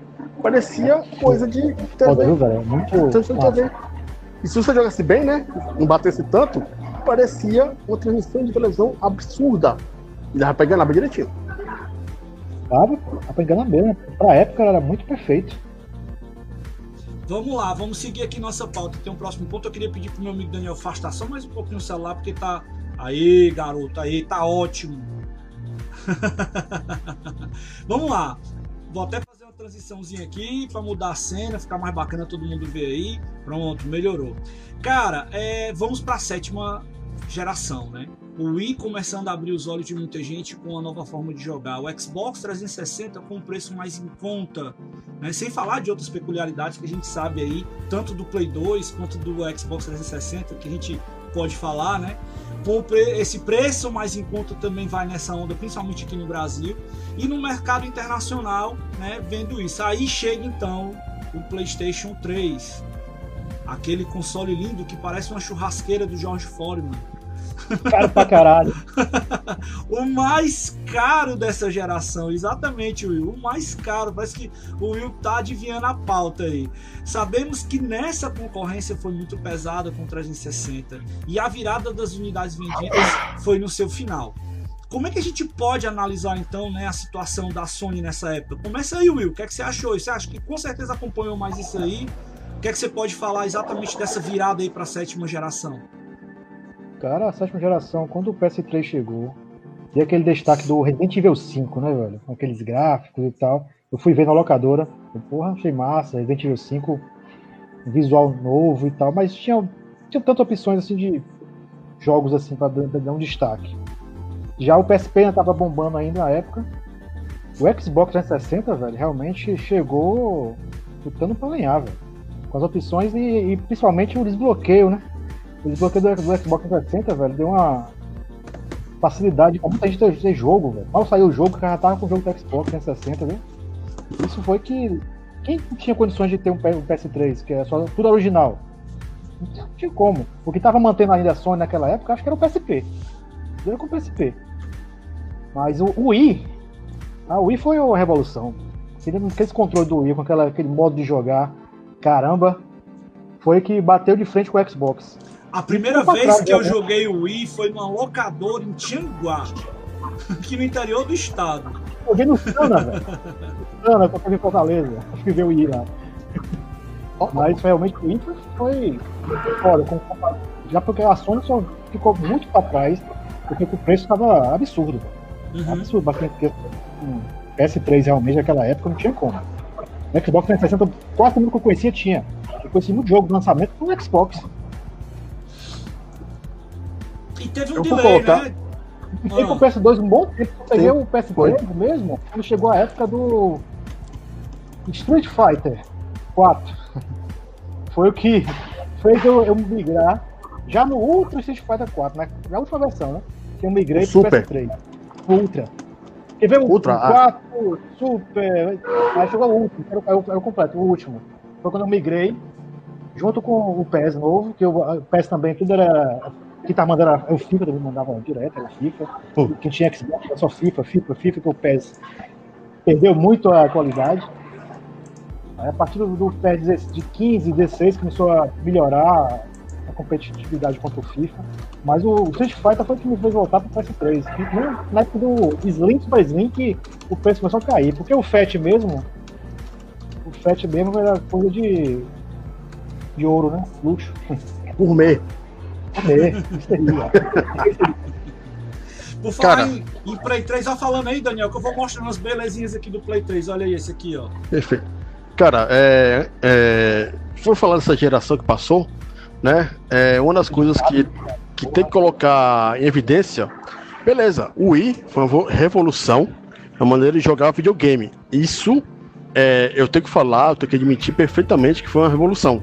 Só que Rapaz, depois de quatro dias, ou sei lá, depois de três, três semanas jogando é, com o I, que eu tinha um I, eu cansei. Eu sentei na, na, na cadeira e fiquei só jogando com o braço. Depois cansei e não joguei mais. Porque, assim, é uma coisa legal, mas uma hora você meio que cansa porque é, é, Cansa. a nossa cultura. Você cansa porque cansa, literalmente, né? É, porque a nossa cultura, né, de jogar videogame é sentar na cadeira, feito zumbi, né? Não tem jeito. Cara, mas É era a muito nossa maneira. legal. O esportes era muito legal. Sim, é legal, mas uma hora cansa. A câmera do Xbox, aqueles jogos de movimento também. Kinect. legal, E- é tão legal que tudo fica encostado depois de um mês, ninguém mais tá jogando essa porcaria de movimento. Ah, ah, é, só quando mas tem assim, festa, é só quando tem festa, coloca as crianças e a mulherada pra ficar rebolando lá na frente. ah, ah, ah, eu, eu- eu então, né? é, Aí eu, então, quando tem esse Kinect, né? Aí você tá naquela, lá no museu itinerante, aí coloca o Just Dance no volume máximo. pra jogar. É, Você consegue pensar. Olha, eu acho muito legal a ideia do. Também. Dance, Mas eu odeio aquele som alto do Just Dance, cara. Aquilo lá estraga toda a experiência. Não é um museu, né, mano? É um carnaval de música ruim, tá ligado? É, assim, o pessoal que gosta, beleza, é uma maneira inclusiva de jogar videogame, é muito bom, mas ainda bem que não é pra mim, que eu não conseguiria É. jogar aquilo ali, né? Mas Aquilo assim, é, uma, é uma- é uma estratégia, né, cara? Eles usam aquilo ali pra ter- atrair a atenção da galera. Sim, sim, tá sim, aqui, perfeito. passando e vendo. É uma É. estratégia, mas não, Cara, ah, não, não, eu, eu acho que para ser realmente a visão do museu, eu concordo um pouco com o Celso. Você tem que ter a imersão, né? E, Sim. E, e- e meu amigo Cleiton, ele tem um projeto fantástico, gosto bastante do que ele faz, sim, mas a, a, a pessoa que quer realmente ter a experiência, né, de estar vivenciando aquele jogo, aquele console, ele não tem a oportunidade de ter a imersão que ele precisa naquele, naquele espaço, naquele ambiente. é. Assim, a gente sabe que isso é feito, não é nenhuma crítica que a gente tá fazendo aqui, É, Claro que não, É, claro que não. é, é, é, porque a, a criançada, a pessoa adolescente gosta daquele jogo.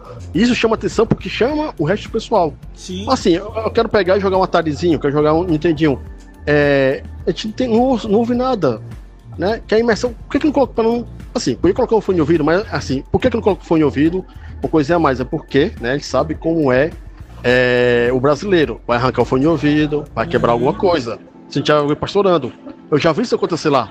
Uma vez eu tava lá, é, antes de passar o Playstation, que é outra história, mas uma- bem rapidinha.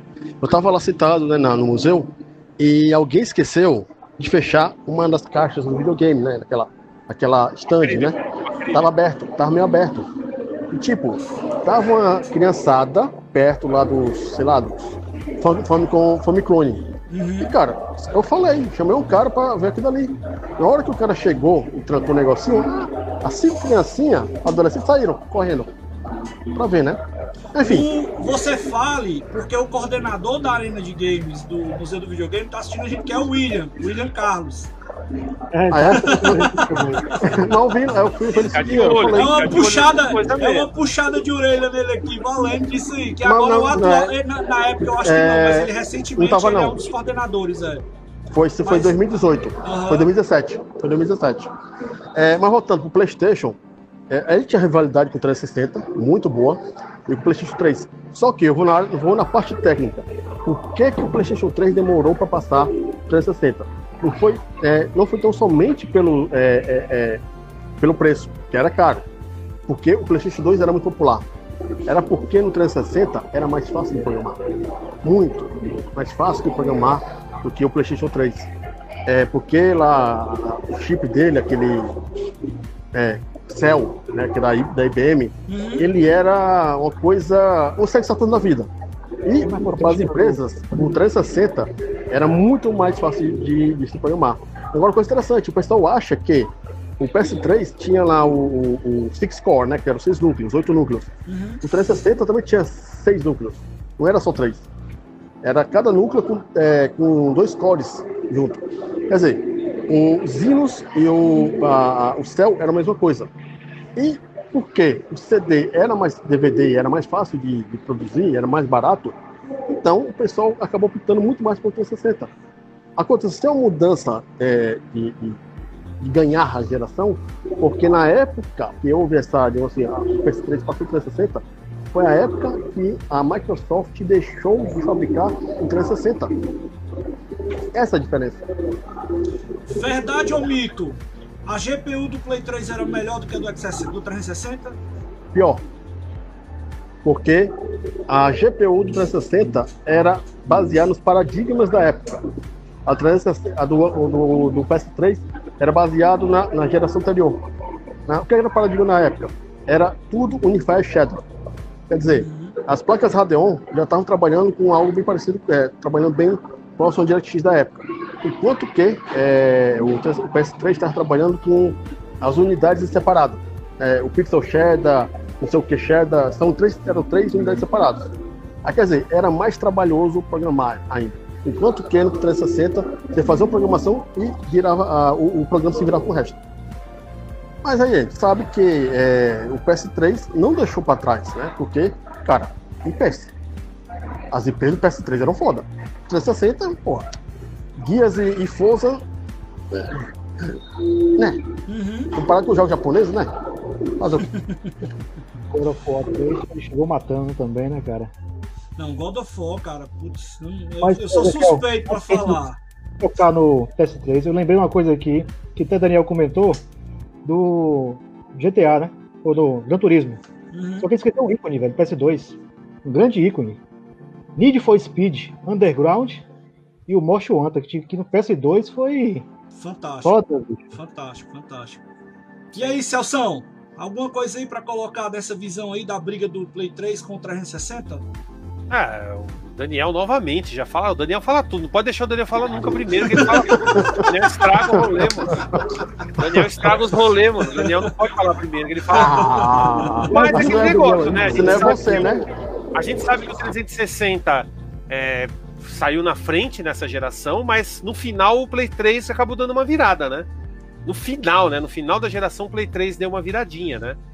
E, e detalhe, acho que uma coisa que o Daniel não lembrou, que deixou muito fã da Microsoft, o 360 puto, foi que vários jogos que eram exclusivos 360 passaram a sair pro Play 3 e com coisas melhores, com com detalhes a mais, novas DLCs e o caramba 4, o que deixou muita gente chateada. Não sei se vocês lembram, né? Eu não vou lembrar de nenhum exemplo agora de jogos, né? Não vou conseguir lembrar agora, mas eu sei que teve muita briga, muita discussão por causa disso, né? Porque no final Battlefield, da. Battlefield, cara. Battlefield. Então, Alguns não, jogos é que... que você pegava que o cara ia rodar, rodar no Play 3, rodava no, Play, no Xbox, os caras ficavam indignados porque a renderização do Play 3 era melhor. Não sei porquê. Né? Já que a GPU é, mas, 360... era da, mas era fim da temporada, fim da pois geração, é. então eles já sabiam trabalhar um pouco melhor já com o console. Mas eu acho que teve muito isso também, né? A Sony, ela se lascou inicialmente, mas no final ela conseguiu consolidar, querendo ou não, o console, porque o PlayStation 4 já é diferente do 3, já foi bem mais sucesso do que o 3, né? O 4 já chegou já com uma uma bagagem, uma carga muito mais, mais interessante, né? E eu vou pegar a sua deixa, viu, meu amigo? Então vamos lá, ó. Na atual geração, em que está terminando, tivemos uma mudança de visão da Sony e vários erros da Microsoft. A desistência da empresa japonesa nos portáteis, por exemplo, né? Tem até aqui o, o queridinho, cadê? Opa!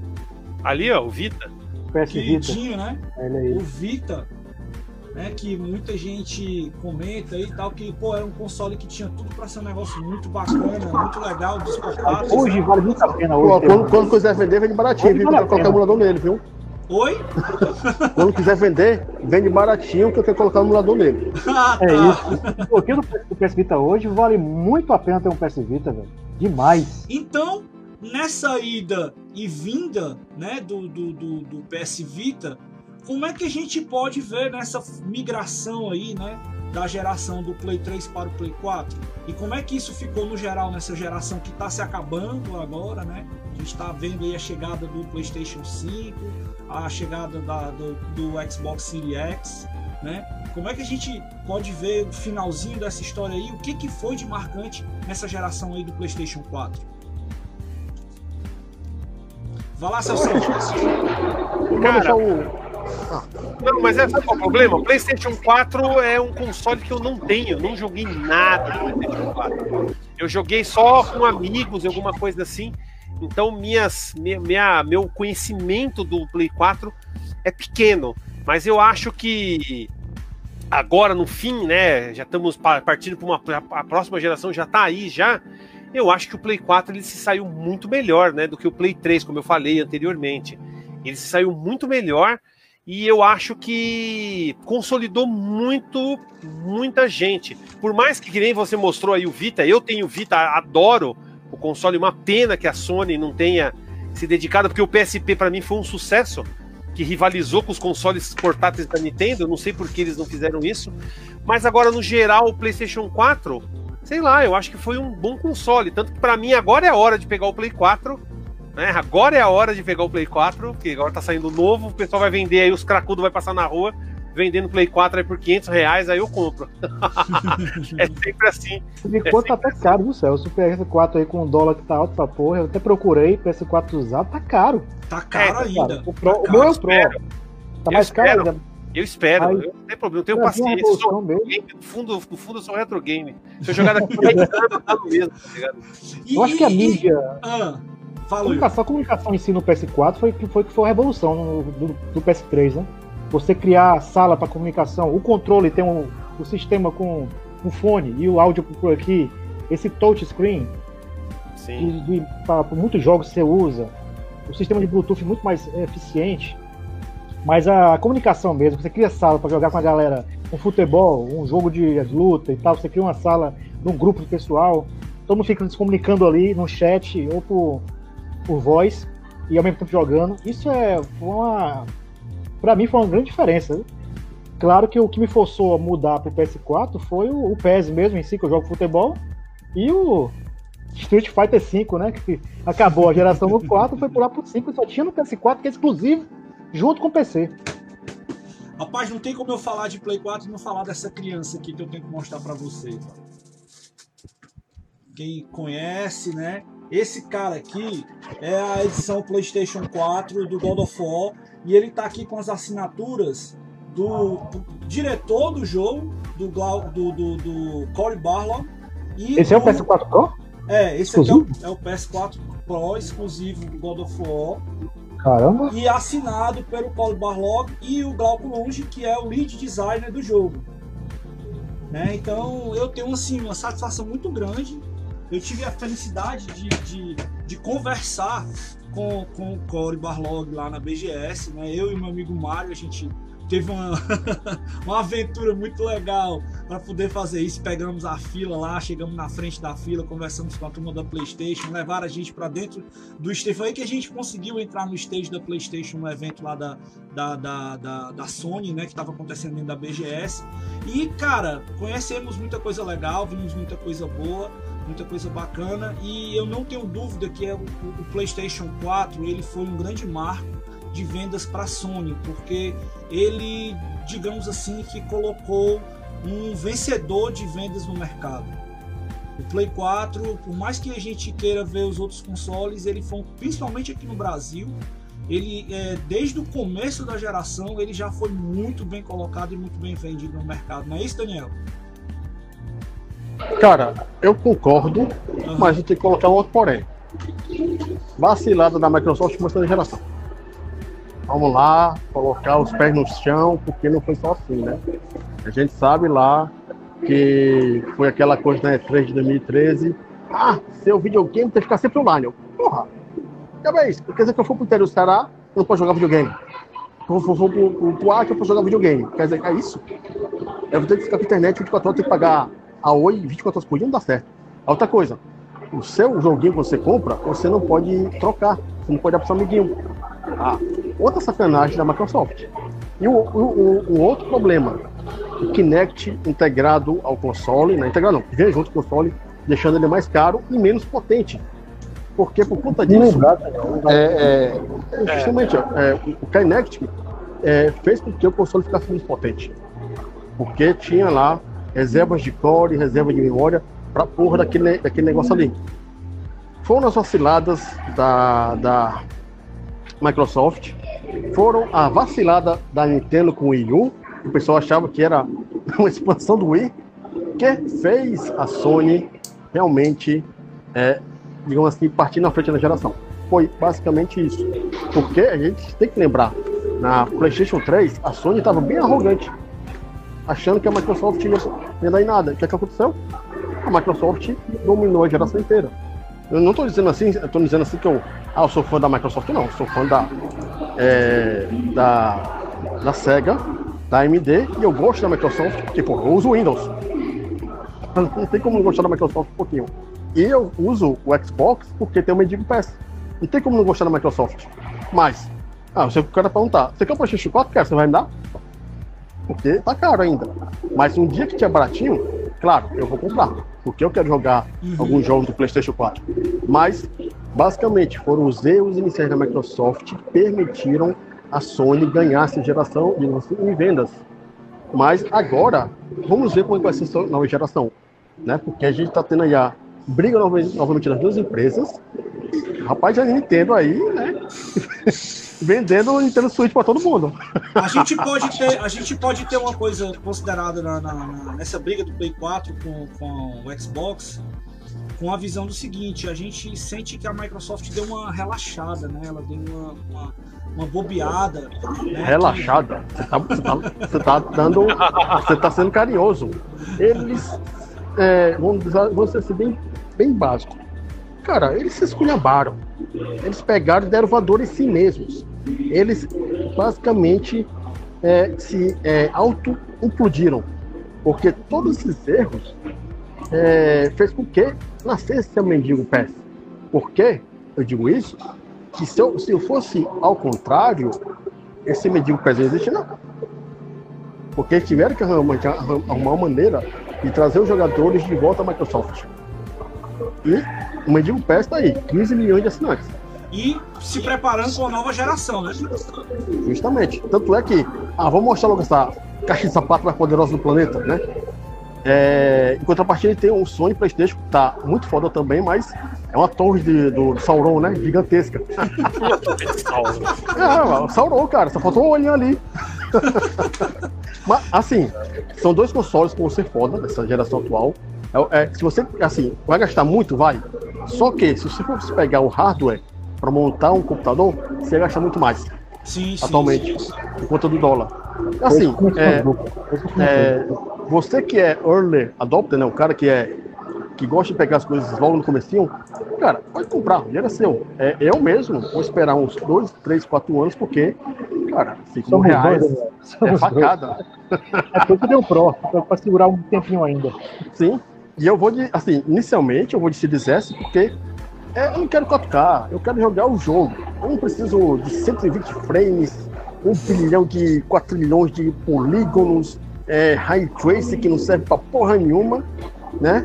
Ah, vai ficar mais bonito. Então, eu não quero mais boniteza, eu quero jogabilidade, eu quero jogo, eu quero história, eu quero é pegar lá 20 jogos do Game Pass, deixar no, no videogame e não jogar tão cedo. Eu quero fazer isso. Vamos ver aqui antes de pedir. Quer falar alguma coisa, Will? Ainda sobre o, o Play 4? Ah, sim, eu lembrei também que o que o Daniel comentou. Só é... quero dizer só uma coisa. Ah. Para Sony, parabéns, PlayStation 4 é foda. Porque tem IP foda. Isso eu concordo. Uhum. Ah, o único mal que eu posso dizer assim, da Sony em relação ao PS4 é a PSN em si, né? Porque a gente, comparando assim a rede da, da do Xbox One com a da PSN, a gente tem muita raiva, né? Sim. Tem muita raiva nisso aí. Isso é foda. Agora tem uma coisa que foi que ficou. Era bom antigamente, com o PS4 quando saiu, era conta. Você, você, você podia dividir sua conta com, a, com três ou quatro amigos. Isso era massa. Você comprar um jogo e dividir com três ou quatro amigos. O mesmo jogo, que a Microsoft não fez, né? Hoje a, a Sony cortou isso você pode dividir com uma pessoa. No caso, eu divido com meu irmão. É o eu família chamado, irmão, né? É a conta família. Cada um, os dois usar o mesmo, o mesmo jogo, entendeu? Aí você pode dividir uma conta para cada, cada sistema. Antigamente podia mais. Hum. Três, quatro contas. O cara comprava um jogo e dividia. Era show. Já vi isso no PS3. Isso isso. e, e no, no, no, Xbox você pode colocar cinco contas compartilhar, aparece. Você tem integração de família agora. Quer dizer, Chegou o Phil Spencer e falou, cara, abre essa caralha, que a gente tá perdendo cliente, porra. Abre essa é, porra toda. É, é uma coisa pesada aí. Vamos ver os comentários da galera aqui rapidinho antes de a gente passar pro próximo item da pauta. Diego Barreto mandou aqui um boa tarde pra gente. Ele disse que com o 360 diminuiu a massa de exclusivos que eram só da Sony, mas mesmo assim ele pegou um PS3 em 2010 com o 13 terceiro dele e se acabou no modo online jogando né, nos FPS e até os retrôs que tinham também disponíveis na época. É bacana, Diego. Daqui tem uma pergunta do Margachov Mafra. Ele quer saber qual PlayStation ou outro console ajudou ou afundou uma franquia de fliperama. O que é que vocês têm a dizer aí? Essa eu acho que é mais pro Celção, ó, cara. Celção não ouviu, não. Deixa eu voltar aqui de novo. Vai, Celso. Celção, essa aqui é pra ti, ó. Essa aí não é não. Qual PlayStation ou outro console ajudou ou afundou as franquias de fliperama? É que não é. Como? Qual Ah, Virtua PlayStation? Fight. É, PlayStation 3, Virtua Fight parou no 5. No 360 e PlayStation 3. Até hoje a gente tem Virtua Fight. Ela- ele- o PlayStation 3 destruiu, então. É, Virtua não, ponto aí, sim, Virtual Fighter foi bem prejudicado, né? Com certeza. Ele tava querendo exatamente saber qual era o console que tinha derrubado uma franquia aí conhecida de fliperama. Mas qual a franquia? Qualquer uma? Porque... É, qualquer uma. Ele quer Ah, saber. qualquer uma tem, tem centenas. Que boa. É, o problema é esse, né? E, na verdade, o fliperama, pelo menos aqui no, Bra- aqui no Brasil, parou, mas no resto, do- pelo menos no Japão, né? O resto do mundo continua.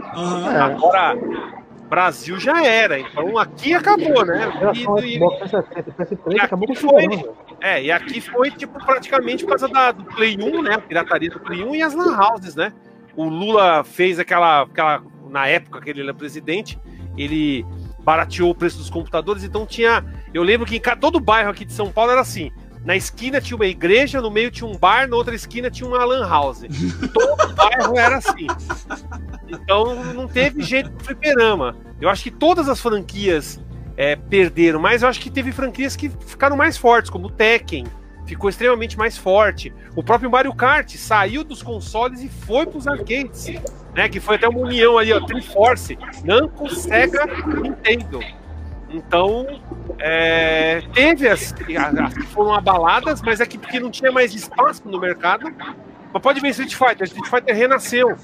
Street Fighter estava morto, renasceu com os consoles aí, três, né? Eles voltaram pro Street Fighter 4. Volta um pouquinho, Daniel. Pronto, Então- lá. Então eu acho que é, é, muita, é muito amplo isso aí para responder, é muita coisa, mas eu acho que a gente teve mais ganhos do que perdas, tá ligado? Mais ganhos do que perdas. A gente Uhum. ganhou mais do que perdeu. Bacana, bacana. Tem mais um comentário aqui, né? O, o, o Geek Nordeste que falou que o preço do console aqui fez foi aumentar, né? Eu acho que é isso que ele queria dizer aqui quando a gente estava falando a questão do, do custo aqui do, do, do PlayStation 3, né? Ah, aí o Diego Barreto colocou aqui, engraçado que o preço que ele pagou no PS4 em 2017 é o preço que o povo tá vendendo usado esse ano. E é isso aí mesmo, velho. É isso Aham. aí mesmo.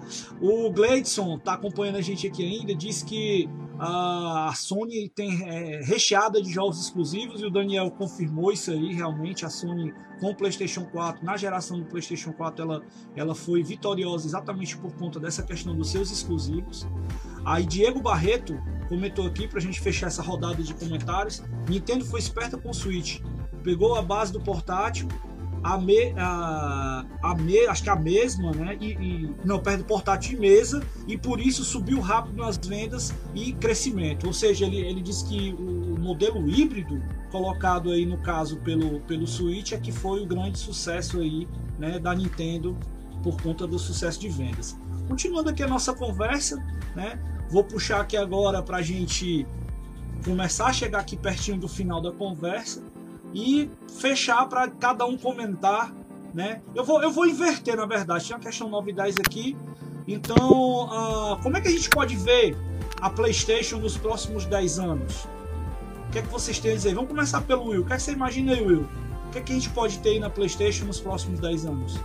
Próximos 10 anos? É, Cara, se a Sony continuar fazendo esse investimento em exclusivos tão bons, talvez ela continue sendo a maior líder aí da, do mercado, né? Mas a Microsoft está comprando várias empresas, comprou a SEGA agora recentemente. não, macho, não, é brincadeira. Ele Alguém não caiu. acreditou. Alguém caiu. Foi piada então? Ah, então foi mal. Mas aquela outra empresa de, de games Laban, alguma coisa. Ela Não, foi a Zenimax. Zen- Zenimax, né? É um conglomerado, é um conglomerado e ela traz umas três ou quatro empresas ali dentro, dentre elas ID Software e a, a, a- Qual era a outra lá, Daniel? Me ajuda aí. ID Software. É a, a, Zenimax, que é dona da Bethesda e da Isso, ID Software. Aí tem mais quatro, cinco empresas embaixo das duas. Exatamente. São vários estúdios e IPs que elas já trouxeram junto aí, dentre elas Doom, né? Uma pancada de jogo conhecido delas. Mas como eu falei, o, o PS, PS4 mesmo. Isso aqui. Street Fighter V foi um exclusivo que foi foda, né, velho? Pra eles foi, foi uma. Eles estão brigando pra ver se vão manter o 6. Que parece que a Microsoft já tá vendo se vai, vai pegar.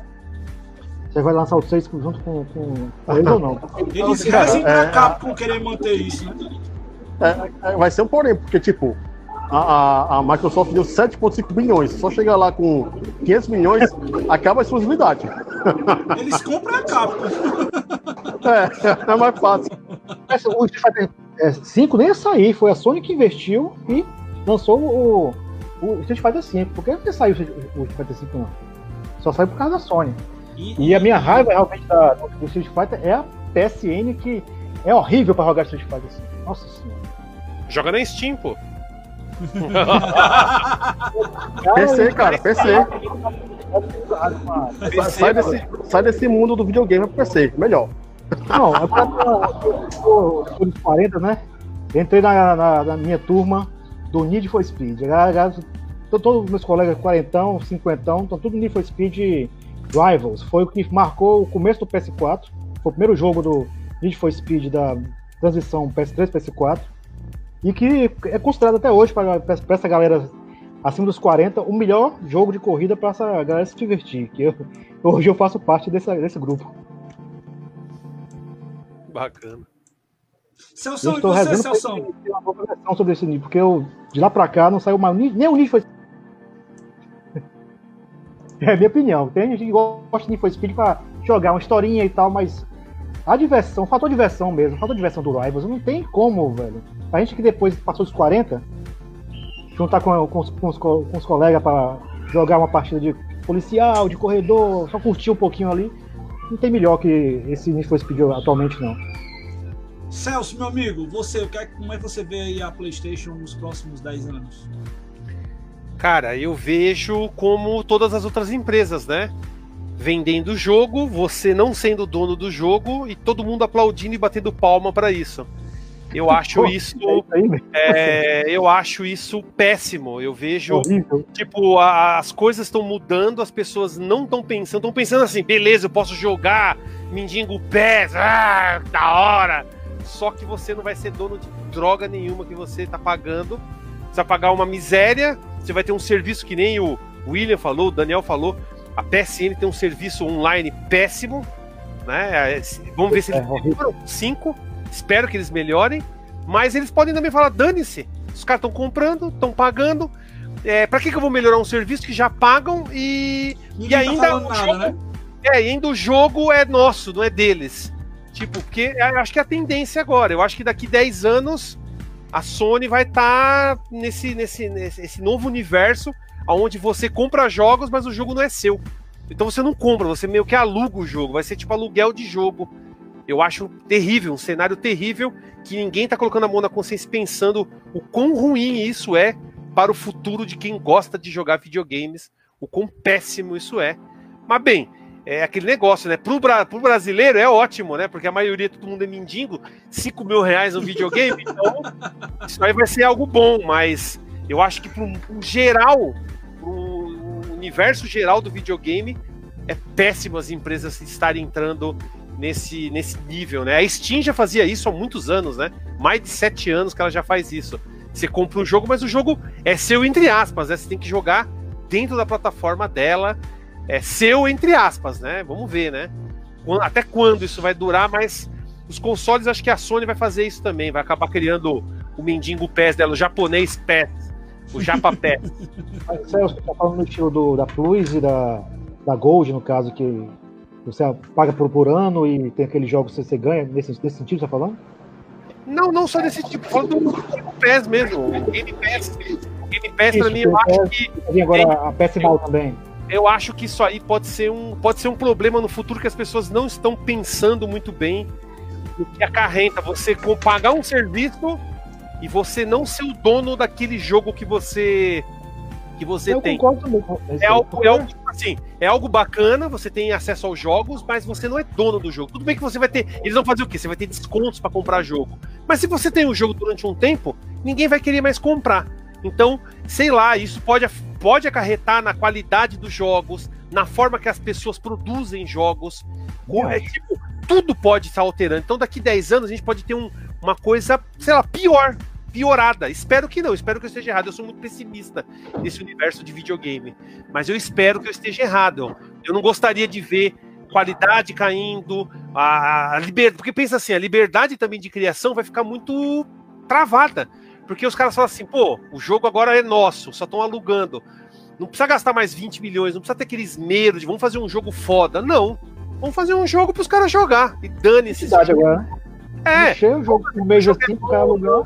Então, sei lá. Eu sou pessimista, desculpa meu pessimismo, uhum. mas eu acho que a gente tem que se preocupar com alguns detalhes. Tem prós, tudo tem pró e tem contra. Eu acho que tem contas que não são discutidos ultimamente dentro desse universo. Eu acho que a Sony também vai entrar nesse Game Pass aí, como a Microsoft, né? Que você já falou, é o PS, PS Now, né? tem a PS Now, mas só que lá fora. Aqui no Brasil não tem ainda. Não, eu acho que. Tá chegando. É, então, a Sony também vai entrar nisso e, sei lá, cara, pode ser prejudicial para quem gosta de videogame. Pode ser, pode ser, tal. Espero que não seja, né? Mas eu acho que ela vai estar tá nesse pé aí. Vai estar tá como a Microsoft, vendendo jogos que não são seus, né? Tipo, olha, você compra o jogo, mas não é seu, é meu.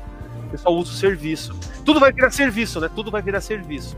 Então eu acho que. Pronto, é, é, exatamente esse gancho aí que eu queria colocar. É, vou, dar, vou, dar, vou dar meu exemplo aqui agora para vocês. Como eu, eu, trouxe o meu Play 4 Pro aqui para mostrar para vocês, antes de começar aqui a live, eu fui deixar meu filho jogando ali para poder ficar quietinho na dele ali e tal, jogando um pouquinho de videogame.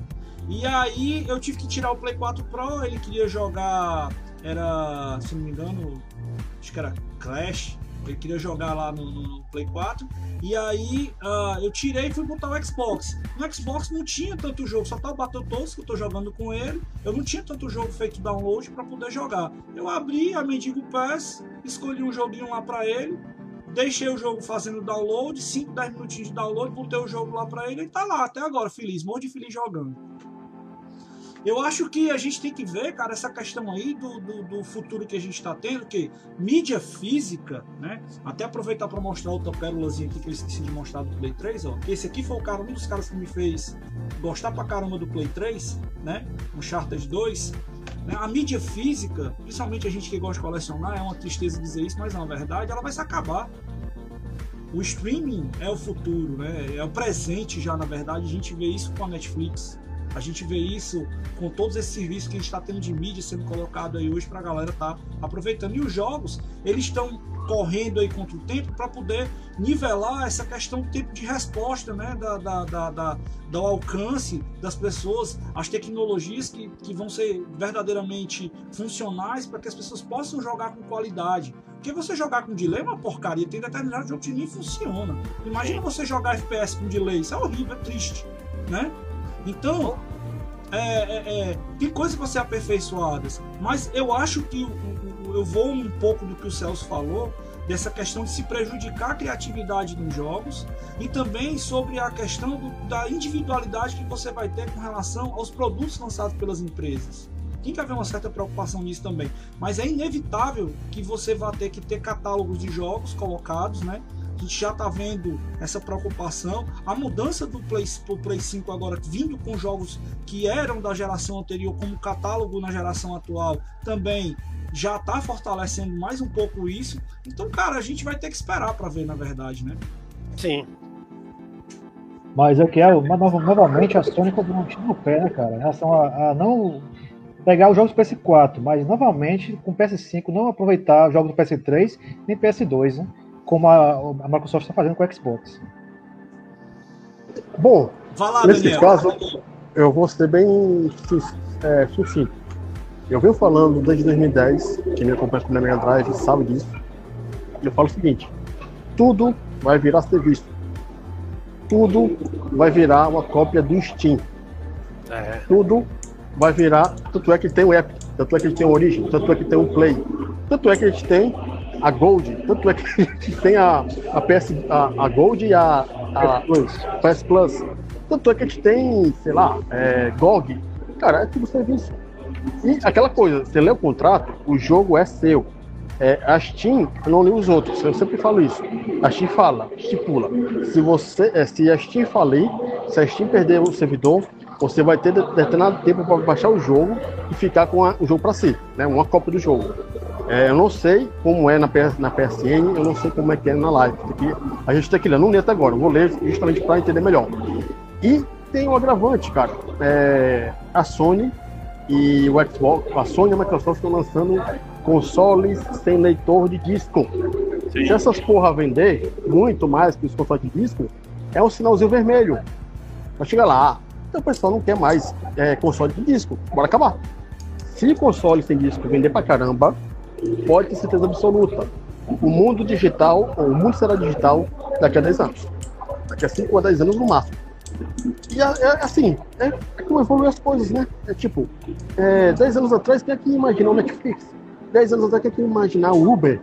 10 anos Isso. atrás, quem é que imaginar, sei lá, o YouTube? Né? Que você tem vídeo de graça no YouTube. Só que, eu vou colocar uma coisinha que não tem nada a ver com videogame, mas vale muito a pena.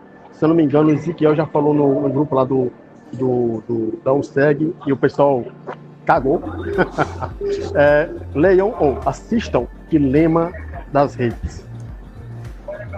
Tem muito a ver com os serviços que a gente tem e tem muito a ver com o YouTube. Porque você, agora, não está pagando pelo serviço, você é o produto, meu amigo. Se de repente uma PS, uma Sony, uma Microsoft chega lá, cara, é o seguinte, a gente vai dar jogo de graça para você. É, esse jogo de graça não é de graça.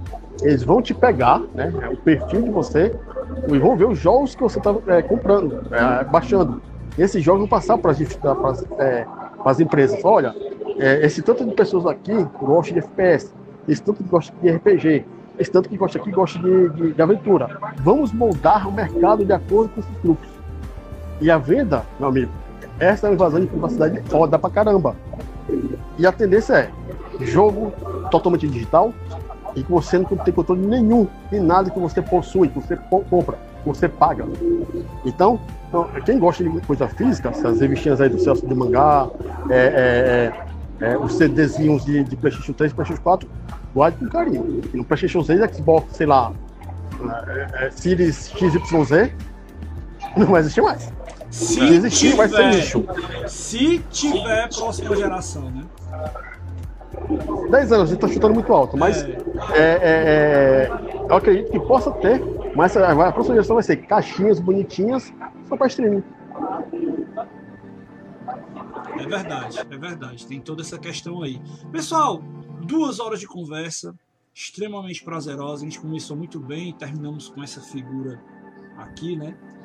Aparecendo aqui para com essa cara de Pepeu Gomes com a gente. Começamos, é, começamos bem, né? É, uma coisa ótima, maravilhosa, que é uma pessoa. Não, assim, eu não estou dizendo não, estou dizendo que, cara, o trabalho dela é excepcional. Gostei muito de saber o que é a diferença de dublagem e. Foi uma coisa, esqueci agora. Localização. Localização. Foi fantástico é, isso aí. Eu não sabia disso, sinceramente, eu não sabia disso. E depois, de repente, aparece um cabo desse. Fazer o quê, né? eu vou fazer uma última passada aqui nos comentários da galera, né? E depois a gente vai para os nossos arremates finais aqui. Ah, o Margachov diz que discórdia, já que só vivemos a ganhar com a falência dos fliperamas e os consoles se tornaram a base de indeferimento dos games. Esses valores muito altos não são a consequência? Ele colocou essa bola aí pra gente, né? E, cara, é um, é um questionamento que a gente tem que fazer. Um streaming de jogos, outro comentário do Margachov aqui, com os filmes e séries online, é outra coisa que a gente estava comentando, né? E veio por fim aqui nosso amigo Hugo, mandar um abração aqui pro Hugo e toda a galera lá do Back to the Toys. É um grupo bacana, legal pra caramba que tem aqui de Fortaleza no WhatsApp. O, o abandono da mídia física por parte do mercado é realmente lamentável. Infelizmente, é uma tendência, mas acredito que as empresas menores irão aproveitar esse nicho e continuarão a lançar jogos físicos, mesmo que de forma esporádica, pois existe público. Aí tem mais um comentáriozinho aqui Uh, existe público para isso. É tipo como a gente está vendo agora, né? Relançamento de jogos antigos, né? Com um formato mais bonitinho, a edição de colecionador, não sei o quê. É, limited, uh, limited Run. Que o pessoal tem aí uma empresa, né? Exatamente, exatamente. Tem muito disso. Então, pessoal, Vamos aqui ficando por aqui. Agora eu vou passar a bola para os meus convidados aí para deixarem aí um comentário e também as suas onde vocês podem encontrá-los, né? Então a pergunta final é a seguinte: qual foi o jogo que marcou para você nesses 25 anos de PlayStation e onde é que a galera pode encontrar? Vai lá, Celção, com você a bola.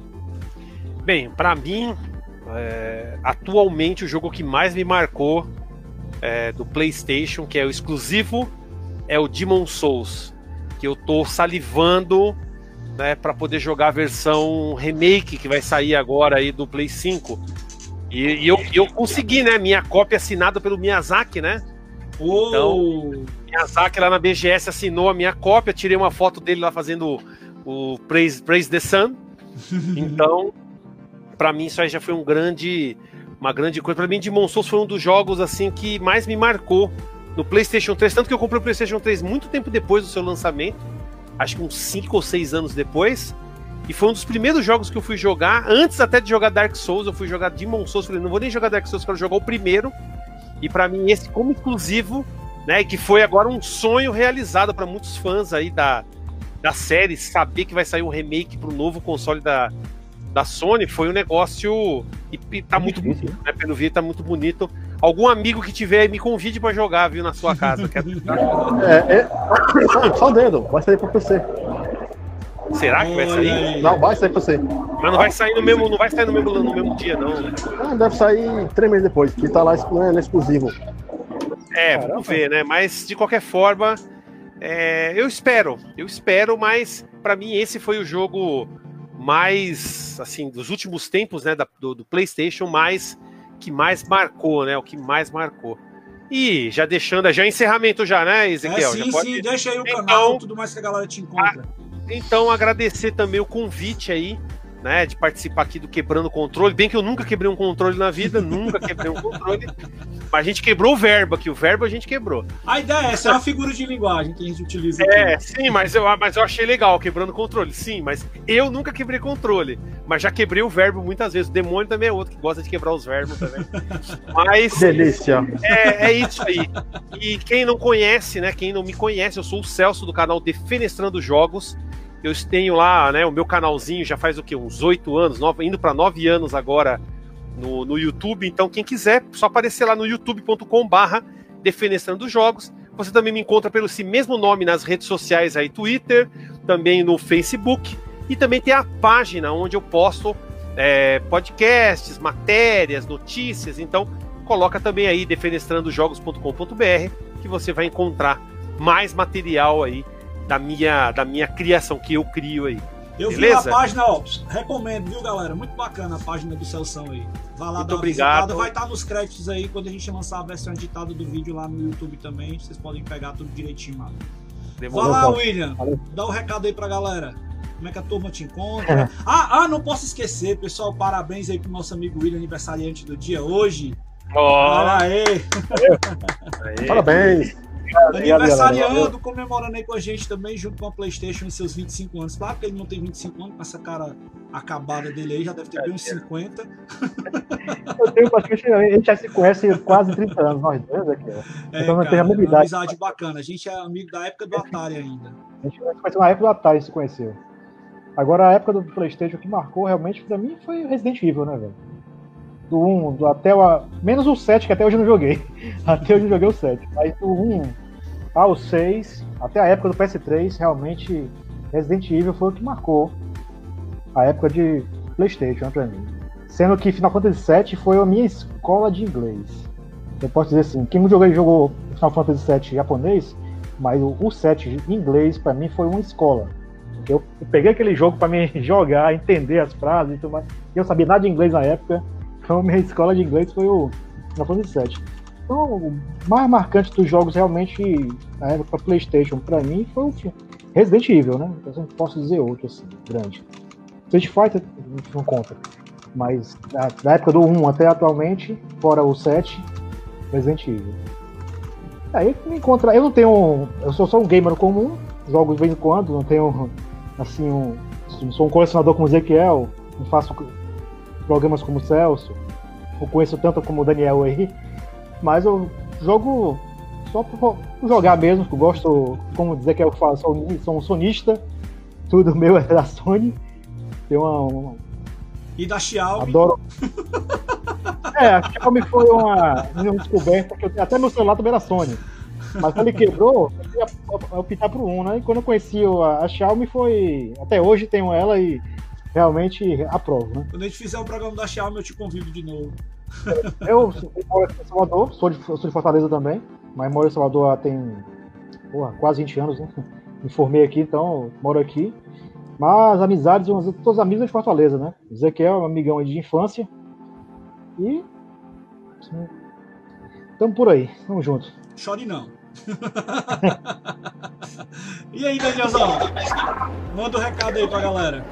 Ah, PlayStation. O pessoal assim, é, vê, né? Eu, tenho, eu, sou, eu sou o cara com o Mega Drive.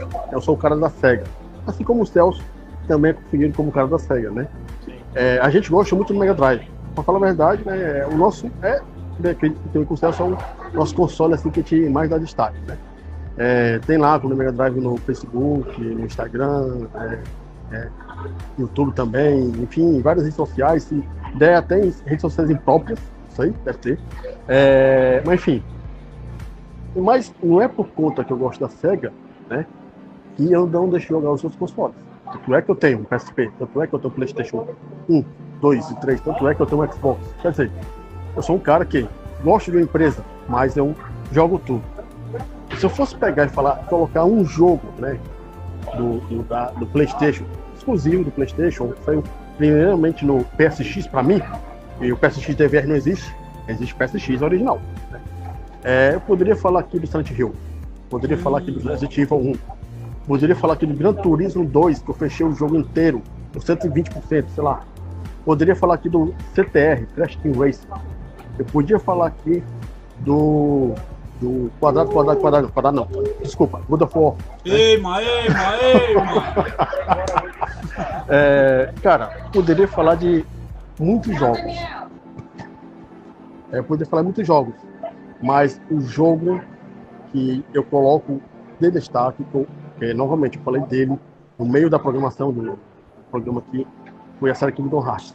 Porque foi aquele jogo que eu olhei pra capa, que bosta. Tipo, aquele jogo que você, aquela fita de, de VHS ou a fita de vídeo que você olha assim, que o jogo parece uma bosta, mas quando você joga, você fica, caralho, é isso tudo. E Kingdom Hearts, desde o primeiro, Kingdom Hearts 1, Kingdom Hearts 2, passando pelo GBA, é, é, PSP, assim vai, foi a franquia, inicialmente do, do PlayStation, e eu posso dizer, a mais marcante para mim. E que, infelizmente, me decepcionei com 3. Esperei 10 anos e 3 me decepcionou profundamente. Enfim, Kingdom Hearts, que é uma mistura de jogos da Square Enix com, com os personagens da Disney. É um jogo que, que eu digo o seguinte, o pessoal acha que é uma coisa de criança, mas a profundidade filosófica que traz no jogo, cara, é muito foda. Quem nunca jogou, jogue, vale a pena. E quem tem o, o, o Mendigo Pass no Xbox, tá lá no Mendigo, Mendigo Pass, todos os jogos. Vale a pena. Muito bom mesmo. E, como falei, como na Mega Drive. Coloca lá, como na Mega Drive no Google, ou no YouTube, ou, ou, no Facebook, ou no VK, ou no Orkut, vai estar tá lá. Tanto é que o Celso foi expulso do Mega Drive original. Eu fiz questão de expulsá-lo. Você não me expulsou, não. Não foi você que. Não, foi não. Você que foi. Foi alguém que expulsou. Eu fiz questão de assinar embaixo. Acabar o programa assim com treta, eu quero ver como é que vai ser o pós-programa aqui agora, meu Deus. Já faz dano, já nem isso aí já era. Mas é isso aí, pessoal. Nesse clima bacana aqui, nós vamos encerrando. Eu vou colocar, claro, né? Não posso deixar de falar do meu God of War. Né? Então, quem gosta aí de jogo PlayStation, eu não tenho como deixar de falar dessa franquia maravilhosa, fantástica. O jogo, eu tive o prazer de finalizar agora recentemente, com um pouquinho de delay, confesso, mas finalizei God of War, o novo, né, o último jogo. O jogo é incrível e o que vem agora deixou todo mundo maluco, tá um alvoroço danado aí para saber como é que vai ser a continuação desse God of War aí, pra ver como é que vai ser isso e tudo mais, né? Boy. Quer falar, Dan? Boy! Não. Boy! Não, não É. God of War, é boy! Boy! Aqui, eu tava aí, que é a, da, a dubladora do, da Ellie, né? Aham. Que até hoje eu joguei ansioso, velho. Eu não sabia o que falar do jogo. Até hoje eu não joguei esse jogo. Não, mas o jogo é fantástico. É mais um jogo também que vale a pena você conferir. Mas eu vou dizer que os dois queridinhos que eu tenho, né, que eu coleciono que eu gosto bastante. Porque eu, não, eu tô falando de exclusivo, porque tem um outro jogo que eu gosto muito, que todo mundo sabe, que é Assassin's Creed. Eu acompanho toda a série, gosto de jogar todos os Assassin's Creed. Né, mas exclusivos PlayStation, os que me marcaram bastante, foi exatamente God of War e Uncharted. Esses jogos eu não posso deixar de comentar, não, tá? E é isso aí, galera. Vamos encerrando por aqui. Acho que papo demais, mais de duas horas de conversa. Não tinha como ser diferente, que a gente teve que resumir 25 anos de uma empresa que com certeza tem um significado muito especial para quem gosta de jogar videogame. E é isso aí, eu sou Ezequiel Norões, vocês já conhecem demais a gente aí nas mídias sociais da União Cearense de Gamers. E eu vou sobreviver jogando. Fui! Mas, Tchau. Valeu. Um abraço.